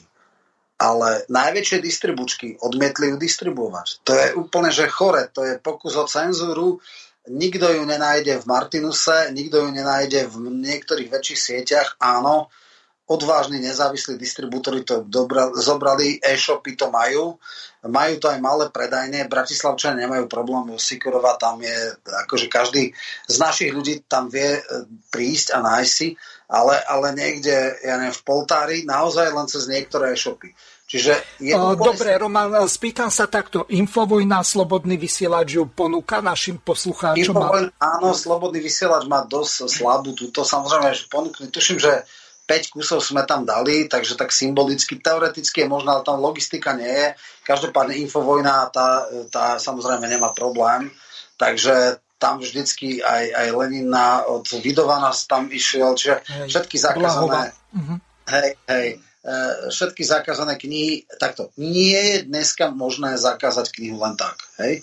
Nikto ani v recenziách, ale ignorovať ju teraz možno, ignorovať ju možno, zatajiť ju možno, sťažiť prístup k čitateľovi možno, takže je to pracnejšie, ale chcem povedať, že niekomu strašne vadí, že niečo také je na svetlom Božom, že sa niekto pripomína fatálne zlyhania takéhoto človeka, že sa mu nerobia nejaké bariéry, že ho nenastavujú mu zrkadlo. Mainstream úplne a cudne mlčí o všetkých jeho pochybeniach.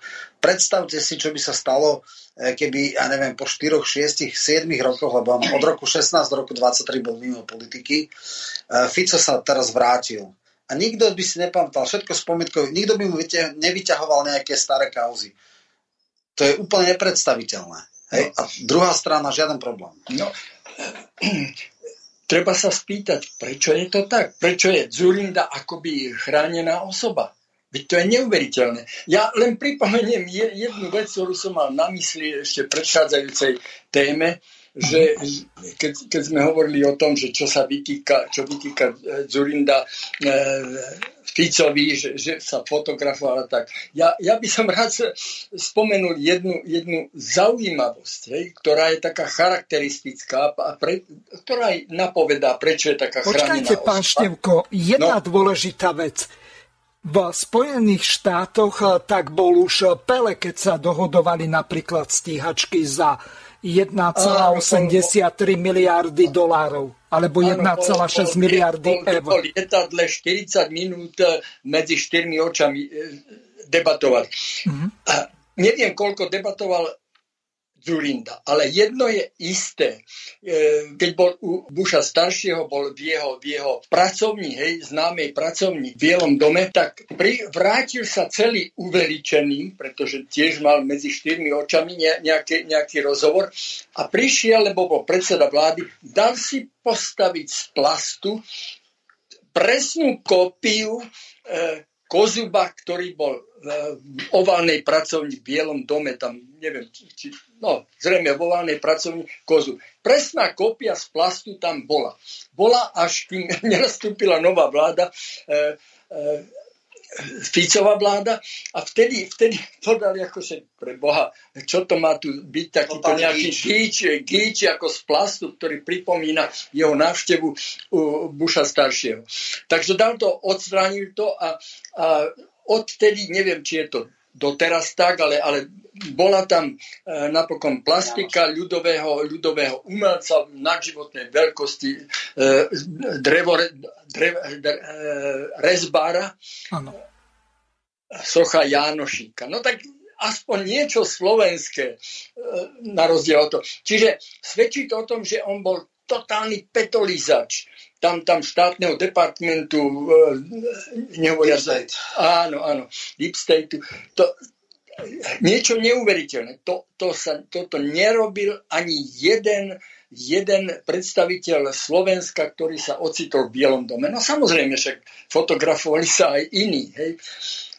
No, nechajme túto tému témou, už je to za nami, áno, všeličo sa stalo, len ide o to, aby to tí ľudia vedeli, aby to vedela tá mladá generácia, ktorá, a napokon aj tí 40-tníci a stredná generácia, ktorým boli sľubované dvojnásobné platy a národ tomu uveril, že to sú neuveriteľné veci a aby sa nezabudlo. Ja viem, že sa nedostane do parlamentu, ale treba to pomenovať, čo tento človek má za sebou.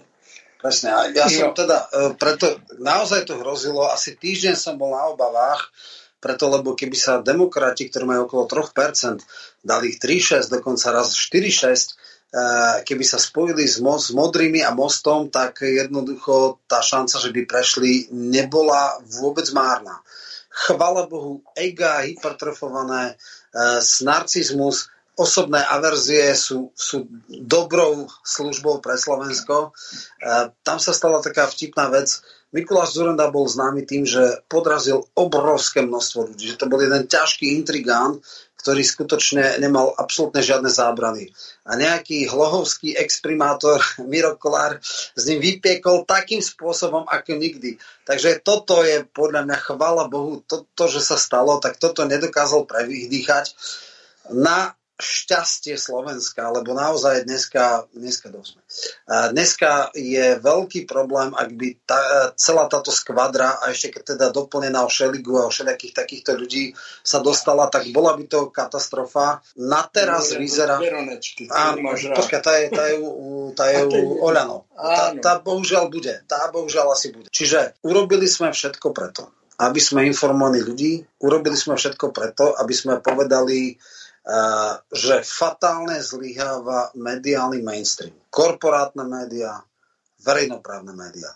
Pýtam sa, ako je možné, že príde Dzurinda do nejakej relácie a nikto mu nedá otázku, čo s Gorilou. Nikto mu nepovie, čo vaši nominanti. Nikto mu nepovie, ako je možné, že toľkokrát sú tam, že vás vyplácal Kucej alebo Palacka. Ako je možné, že váš pokladník, ktorý nikdy nepodnikal, vždycky pracoval, bol zamestnaný v verejnom sektore, má dom v hodnote 4 miliónov. Nikdy v živote to nemohol, aj viacej, nikdy nemohol z legálnych prostriedkov. Všetko v pohode. Ako to, že podľa mňa nie je Lipšic. To ako, nie je hociaká vila, to je štvorko. Nie na Palisádovej, na Mudroňovej ulici. Vlastní štvorpodlažnú vilu, obrovský areál, dal by sa povedať, záhrada, nie je záhrada, tam vysadené proste ihličnaté stromy, veľký areál. Nikto to nevidí, pretože je to kdesi skryté za tými stromami. Ale luxusná štvorpodlažná vila, to si nikto nevie predstaviť. Hej. Samozrejme, že ju napokon odfotografovali niektorí ľudia. Vtedy vyšla pani Palacková, veľmi sa rozčilovala, že niečo takéto sa deje, že ju tam fotografujú. To už bolo dávno. Na to sa samozrejme zabudlo. Sú to super boháči. No lenže na druhej strane mám tu jednu ukážku, kde Robert Fico bol s Mečiarom a riešili Elektru. Príjemné predpoludne, vítajte pri relácii opäť minus 12. Dnes bude venovaná dvom témam, a to je vstup do NATO a Európskej únie a druhou témou bude predvolebná kampaň rozbiehajúca sa, situácia po voľbách, aká bude koaličná vláda. V štúdiu vítam ministra zahraničných vecí a podpredsedu SDKU Eduarda Kukana. Dobrý deň prajem. Predsedu HZDS Vladimíra Mečiara. Príjemné poludne. A predsedu Smeru Roberta Fica. Dobrý deň prajem. Dobrý deň páni všetkým. Pán Mečiar. O korupcii má morálne právo hovoriť ten, kto je čistý. Ja sa už veľmi teším na zákon o preukazovaní pôvodu majetku, ako budete vysvetľovať, kde ste vzali 41 miliónov korún na rekonštrukciu domu. Som rád, že ste tam postavili aj tenisový kurt, aj krytý bazén, bude z toho pekný sociálny domov. Ja som o tom presvedčený, že nie ste schopní preukázať ani korunu z toho majetku, čo momentálne máte. Denník Sme zverejnil faktúry, že je to 41 250 000. Je to možné? Nie je to možné. Ja neviem. Vy neviete o vlastných účtoch? Ja neviem, ja ich dneska nedisponujem nimi a nerobil som kontrolu týchto účtov. Pre mňa je to vec, ku ktorej sa vyjadrovať nebudem, pán redaktor. Môžeme ďalej. Zvyčajne viem, odkiaľ mi prichádza každá 1000 korunáčka.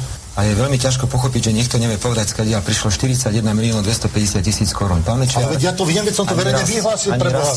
V kancelárii prezidenta som to verejne vyhlásil. Čo tu vyprávate? Ani raz ste jednoducho neposkytli žiadne vysvetlenie, ako mohol niekto, a ja som v štátnych službách ako vy, ja som od roku 1992, vy ste od roku 1990. Presne viem, aké príjmy majú predsedovia vlád, aké príjmy majú poslanci Národnej rady, ale môžem zagarantovať, že by som musel žiť ako korytnačka 250 rokov, aby som v tejto štátnej službe zarobil toľko peniazí, o ktorých vy teraz hovoríte. Ja len krátko, ono. To, že okolo financovania Mečiara je to otázne a že tam asi boli nejaké problémy, áno, malo sa to nejak riešiť, nejakým spôsobom neospravedlňuje Dzurindu. Hej, to je akože... Nevidím, akože, čo malo toto znamená. No, ja som len chcel poukázať, že privatizérske lotry, ktorí boli či už u Dzurindu alebo u Mečiara a mali tu moc rozkradnúť, tak rozprávkovo zbohatli. Či už Palacka alebo Mečiara. Dzurindu za Mečiara bol nepatrný zlomek toho, čo sa pri strategických podnikoch. Myslím, že to presne. 16% z celkového objemu privatizovaných podnikov, to je jedno, strategických, nestrategických, za Mečiara sa sprivatizovalo 16%. Ďalšie percenta už idú na konto Dzurindových vlád. Je to pravda. Fico je taký, aký je, vždy upozorňoval na tieto veci, na privatizáciu a podobne. Fico nesprivatizoval nič, ja o tom neviem. Teda, ak by ste národské vlády, pokiaľ viem, neprivatizovali nič. A ešte je krátka vec. No. Takto, Telekom privatizovali Stredoslovenskú energetiku. Pozor. Kšetinský rozprávkovo zbohatol multimiliardár na SPP, tak buďme korektní. Ešte raz, tak si poďme korektní a teraz ako, aby sme jasné. 40 za Dzurindu, respektíve Mikloš prišiel s takou trapnou fintou, že sa minoritným spôsobom privatizovali strategické podniky. Pretože tam bola SDLka a v roku niekedy 97 Mečiar prijal zákon, že nie je možné privatizovať, ale bolo to jednoduchým zákonom, lebo nemal ústavnú väčšinu, strategické podniky. Žiadne strategické podniky sa neprivatizovalo. Aj čo sa týka US Steelu, respektíve VŽky, spoločnosť manažer mala 10% akcií, potom tam boli investičné privatizačné fondy, bolo rozdrobené vlastníctvo a potom vlastne bola manažerská kontrola, ale bolo rozdrobené v Rezešovcoch, ale potom to ich vytlačil vlastne Dzurinda a dal to zadarmo takmer za úplne smiešnú sumu Američanom. Čo sa týka Telekom, ale všetky ostatné podniky, energetické, stredoslovenská energia, východoslovenská, západoslovenská energetika, plus Transpetrol, plus SPP, to všetko sa privatizovalo modelom 49-51, ale, a to je to podstatné, zvrhlé a absurdné, s manažerskou kontrolou minoritného akcionára. Jedine Slovenské elektrárne sa privatizovalo v druhej Dzurindovej vláde, kedy tam už nebola SDLka.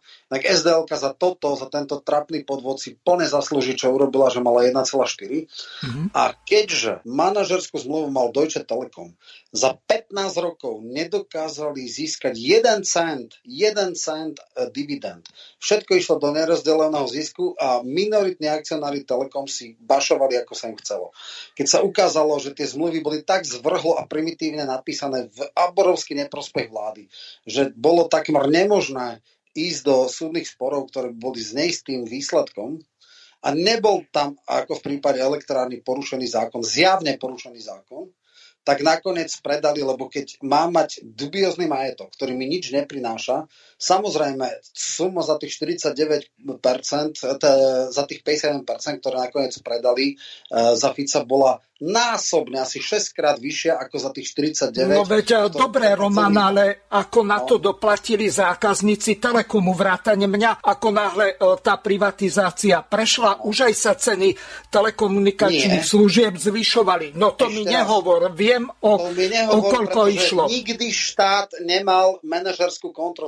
Lenže ja hovorím o doprivatizácii Telekomu a zvyšovaní cien. No dobré, a teraz pozor, ešte raz, vďaka Dzurindovi štát nemal absolútne žiadne páky na manažerskú manažerskú kontrolu tejto spoločnosti. Nijakým spôsobom, keď klasických regulačných úradov nemohol.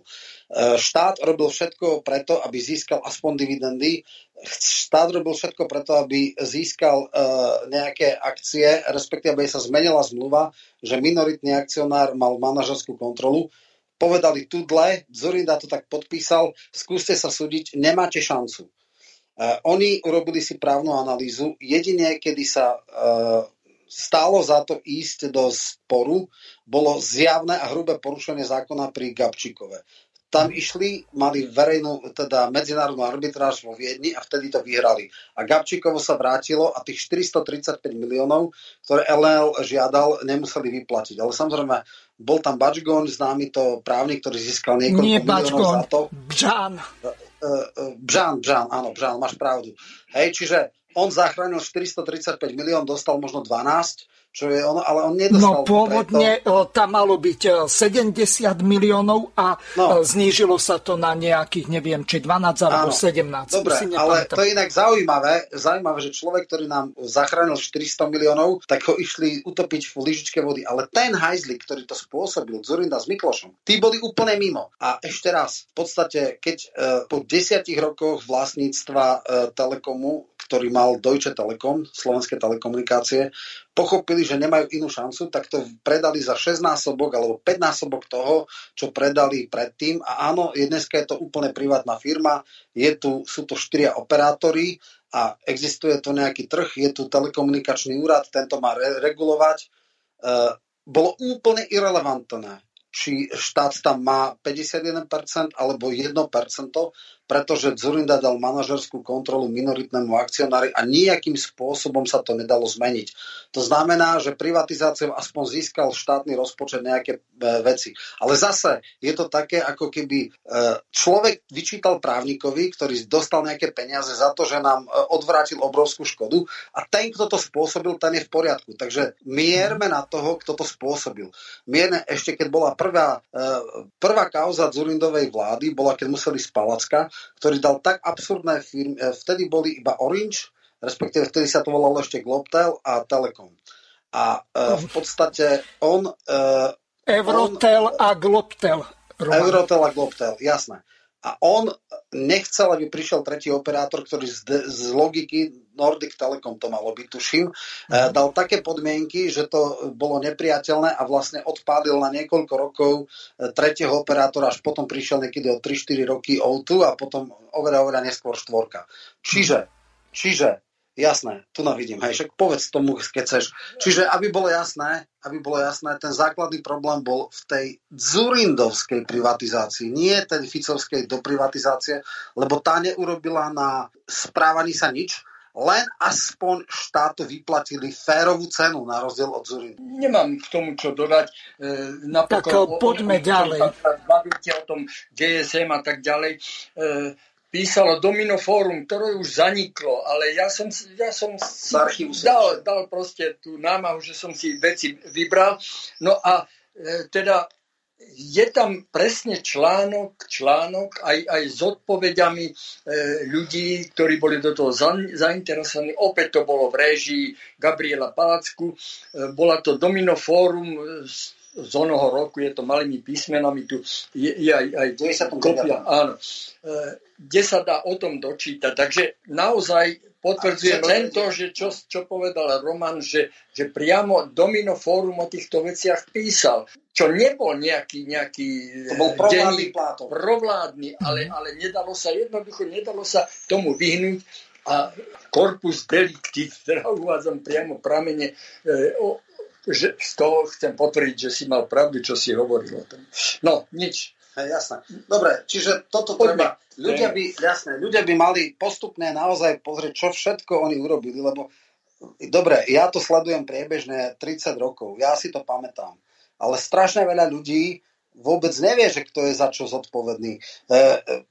Podľa mňa najväčšie politické zlyhanie SDL-ky bolo... Teda primárne, že išla s Dzurindom do vlády, sekundárne, že sa podpísalo to také zvrhlosti, ktoré sú v rozpore s obchodným zákonníkom, lebo normálne, kto má viac percent, ten má kontrolu. Nie, privatizačné zmluvy nevypovedateľné A v podstate nemenné sú také, že štát mal väčšinu, ale manažerskú kontrolu mali strategickí investori zo západu. To je na hlavu postavené a neviem, komu chceli. SDľáci hovorili, no ale väčšinový vlastník je stále štát. No v poriadku, ale o ničom nerozhoduje. A to je ten najväčší. To je to najväčší zločin, ktorý sa stal. A potom áno, vlastne štátu už neostalo nič iné, lebo to nemalo žiadnu logiku, aby síce mali o 1% viac akcií, ale nemohli k ničomu hovoriť. Tak potom malo väčší zmysel predať to za komerčnú trhovú cenu, nie za tých pár drobných, ako to rozdával Dzurinda. Samozrejme nebol tak sprostý, že to robil iba v neprospech štátu, ale každý chápe, že asi v prospech niekoho, nejakých osôb, a to akože Gorila dala úplne jasné svetlo na tom, že kto na tom profitovali. No slovenskí občania to neboli, alebo takto. Niektorí slovenskí občania na tom vysoko profitovali a absolútna väčšina na tom hlboko strátila. Pán Števko, spýtam sa vás na jednu podstatnú vec. Neviem, ja som nestihol tú vašu knihu prečítať, lebo Roman mi to len včera večer poslal, ale vy sa venujete aj vatikánskym zmluvám, veď na tomto padla Dzurindová vláda. Možno, že si pamätáte na tú kauzu ohľadom výhrady vo svedomí a Kukan bol vtedy, tuším, ministrom zahraničných vecí. Venujete sa aj tejto kauze, lebo tá vatikánska zmluva alebo vatikánske zmluvy sú tiež nevypovedateľné a výslovne nepriateľné pre Slovenskú republiku, čiže v podstate vazalské. No, Venujem sa tomu nie nejako do hĺbky. Skôr by som povedal okrajovo, pretože áno, vieme, ako to prebiehalo, na čom vlastne napokon odišli z vlády KDH-ci, áno. Ale tak skôr to beriem takto politicky, pretože Vatikánska zmluva v podstate stále ako nefunguje. Nebola ratifikovaná. Takže preto som sa tomu nejako do hĺbky nevenoval. No nie, že nebola ratifikovaná.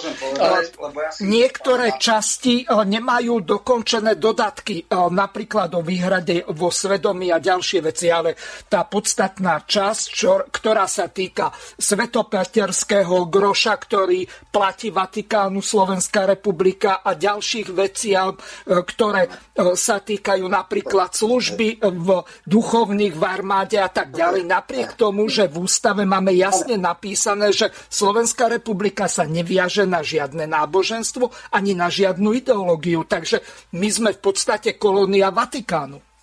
No nie, pozor.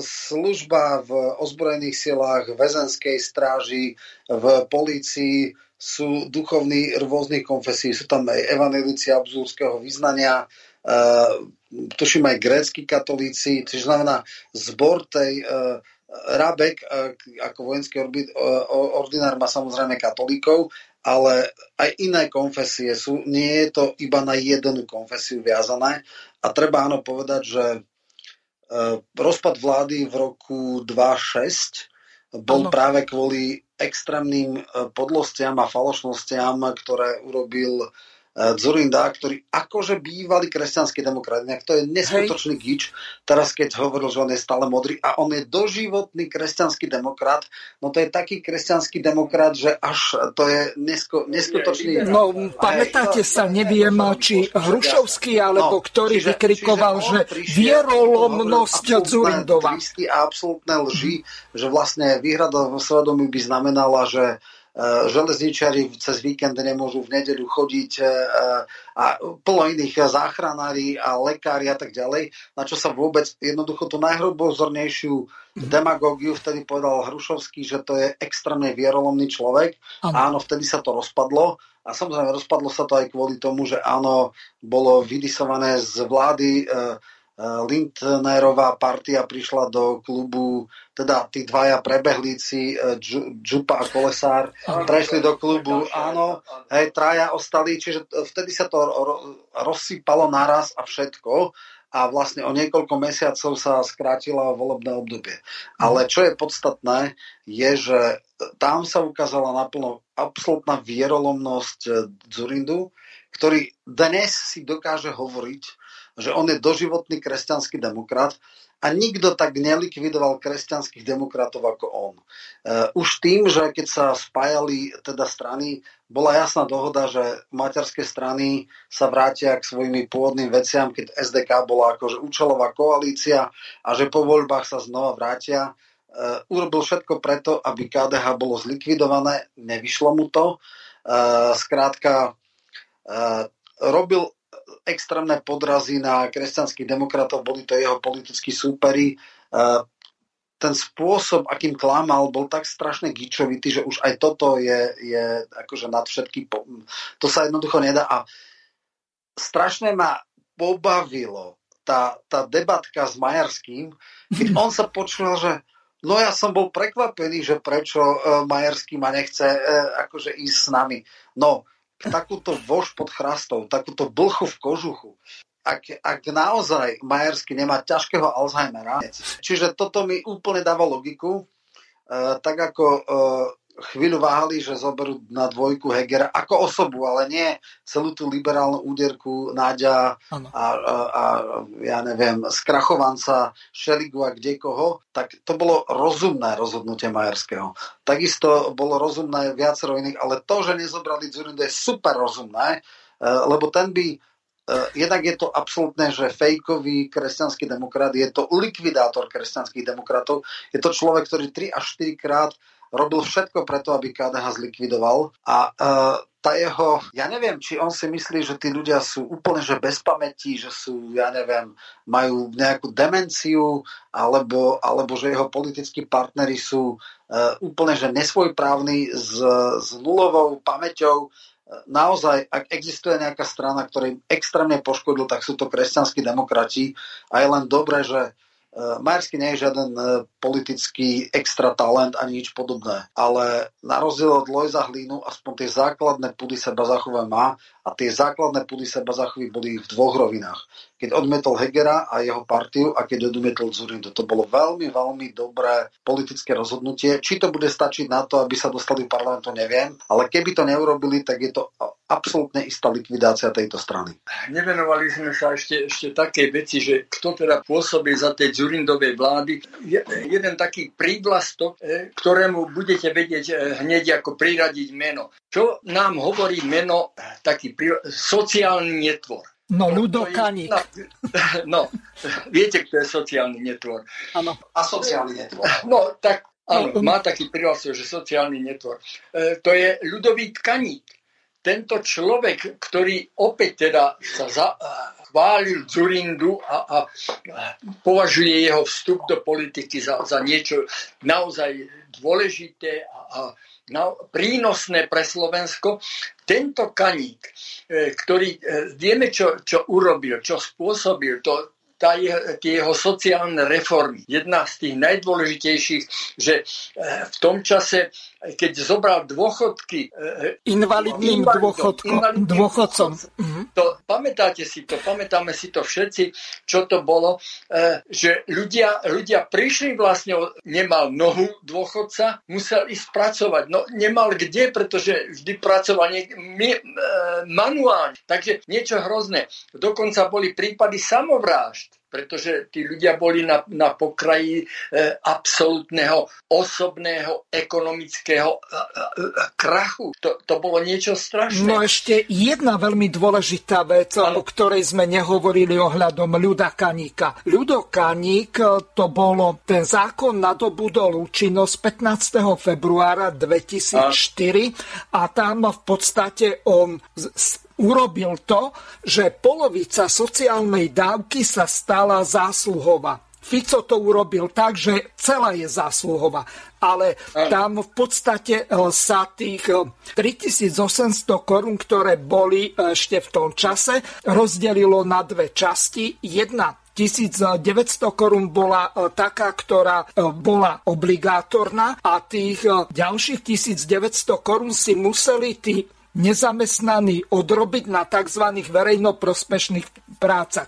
Fico zákonom číslo 400 417 z roku 2013 urobil to, že všetko je zásluhové, čiže celé sociálne dávky, aj tú polovicu tej Kaníkovej, tých v podstate 1900 korún alebo 63 eur znížil na 61,60 a urobil to, že celé sociálne dávky sa musia odrábať, čiže a to ešte je v rozpore s medzinárodnými dohovormi Medzinárodnej organizácie práce číslo 29, číslo 105 Medzinárodnej organizácie práce, dokonca s článkom 5 Lisabonskej zmluvy, s článkom 13. V podstate na Európskom súde, keby to podľa tohoto článku 13 niekto podal, tak tam v podstate sa jedná o to, že Fico zaviedol nútené práce v boji v tom čase. Možno, že si na kauzu s Maňkom spomínate, že takmer vyhral v prvom kole, mal 49 aj nejaké drobné, takmer 50% a potom ho Kotleba porazil v druhom kole. Čiže tam toto bol hlavný motivačný zámer ukázať, Fico je tvrdší cigano, biec ako Kotleba. A toto je Ficova najväčšia kauza, ktorá nadväzuje na Kaníka. Kaník je v podstate sociálny netvor, ale Fico je takisto asociálny netvor. Nehovorili sme o druhom pilieri, ktorý bol vyslovene tiež tá Kaníková reforma, zavedenie švajčiarske dôchodky. No hrozné, čo spôsobil tento človek. No ja naozaj myslím teraz, nemáme tu knihu, možno by ste napísali knihu o Ficovi. Človek si Vagoviča pozvať. Áno, treba si pozvať. A nie, takto. Pozrite sa. Ja som myslel, že hovoríme o Ficovi. Od Zurindovi, jasné. Neviem vám na toto odpovedať. Ja viem, mám tu kapitolu, ktorá sa venuje Ľudovitovi Kaníkovi, ktorý naozaj, to bola figura neskutočná, čo ten všetko dorobil. Je to osobitná kapitola, ktorej sa venujem, áno, považujem to za pravicovo-liberálne darebáctvo, tak sa volá aj tá kapitola. Nerad by som to nejako detailne rozoberal. To, čo ste teraz vy hovorili, bohužiaľ, ja to takto neviem, nechápem, ani som sa tým nezaoberal, to, čo ste uviedli. No, ja ešte jednu maličkosť poviem k tomuto, Roman, vydrž. Tam sa v podstate jednalo o takúto záležitosť, že Radomír Drábek, ktorý bol ministrom sociálnych vecí v Českej republike za TOP 09, tak tieto nútené práce zaviedol v Českej republike, len tam to bolo drastickejšie, že tam do týždňa museli tí nezamestnaní odrobiť 20 hodín. Lenže paradoxne v tom čase ČSSD to zablokovala v Senáte a takisto to podala na ústavný súd, kde to v podstate Drábek prehral.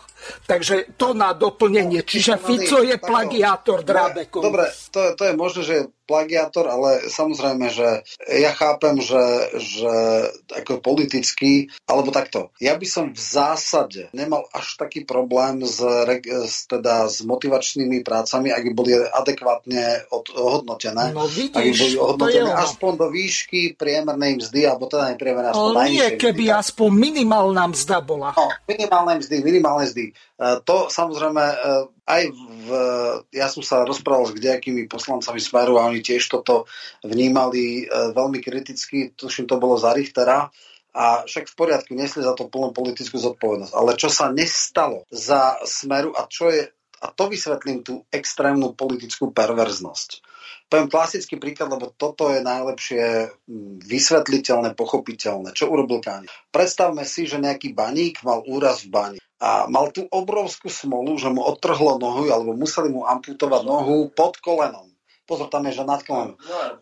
Ak mu amputovali nohu pod kolenom, tak už nemal nárok na plný invalidný dôchodok, iba na čiastočný.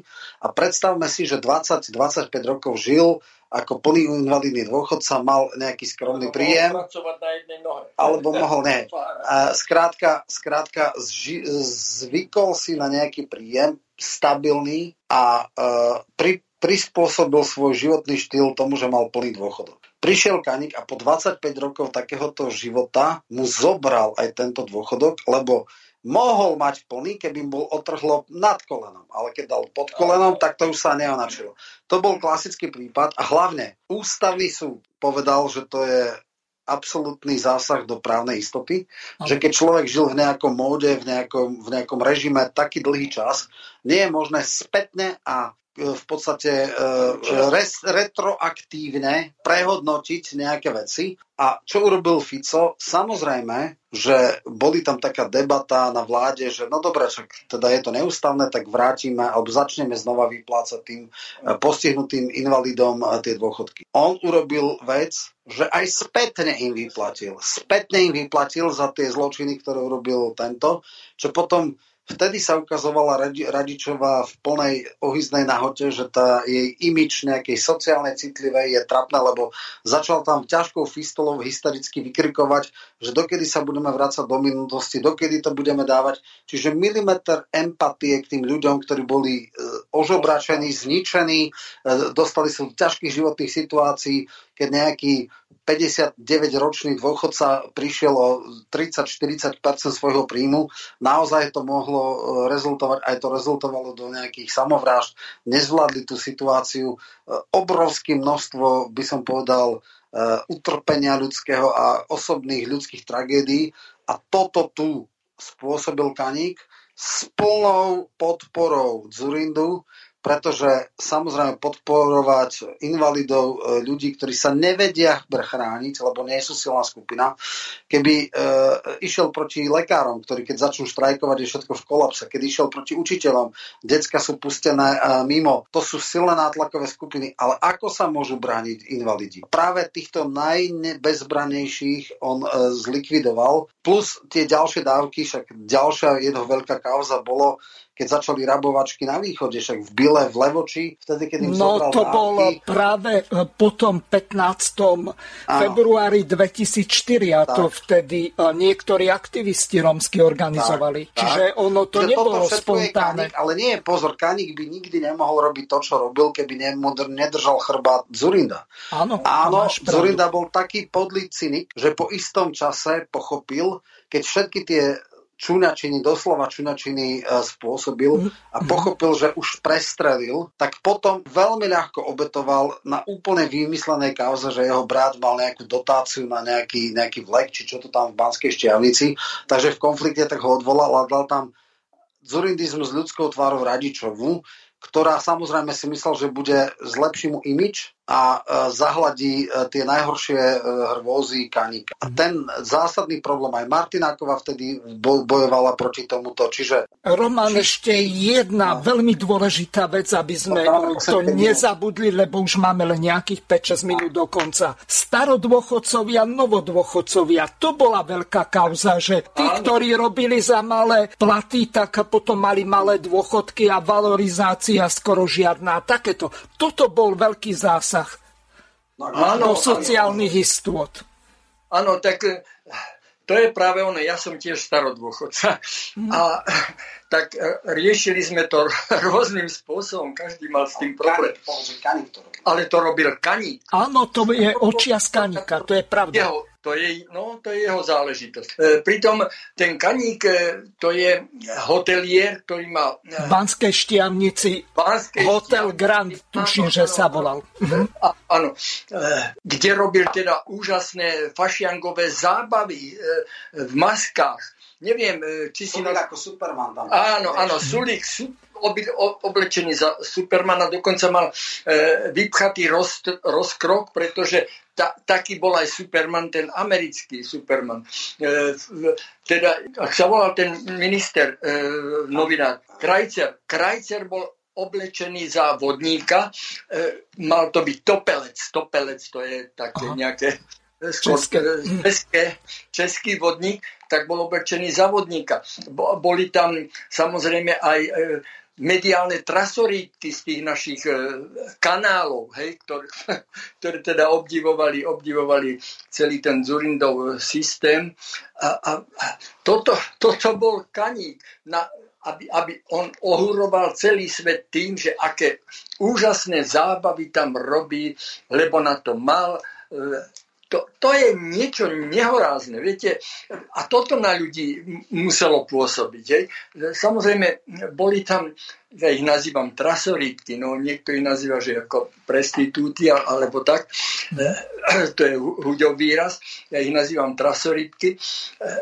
Tam boli prítomné, pretože to bola ohromná zábava. To mi pripomína teraz, čo robil Progresívne Slovensko v nejakom v istom podniku v Petržalke do rána zábavy, a kde teda ženy, ktoré tam boli podnapité, jačali a tak do rána. Niečo nehorázne. Toto je ako pokračuje. Od Kaníka sa dostávame až k tej našej súčasnosti. Nič, to je len taká. Už máme pár minút, 58. No, k dôchodkom. Prvá základná vec. Druhý pilier prešiel bez akejkoľvek politického konsenzu. Väčšinou dvoch, troch hlasov. Úplne niečo, čo malo byť na 40, na 50 rokov, sa prelomilo bez diskusie, bez všeobecného konsenzu. Bolo to zle nastavené. Odvody do druhého piliera boli extrémne vysoké. Vznikol doteraz. Navyše, absolútne zavádzajúcou, nekonečne lživou a primitívnou kampaňou o tzv.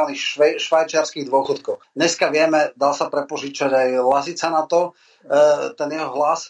Čiže absolútny fake. Ukázalo sa, že ten kapitalizačný pilier absolútne nezhodnotil to ani na úroveň inflácie. Čiže vlastne de facto sa miesto toho, aby sa kapitalizovali tie odvody, išli dolu vodou. Plus urobil sa skokový onen, že novodôchodcovia mali vysoko bonifikované dôchodky oproti niekto 40 rokov robil v tej istej pozícii za ten istý plat.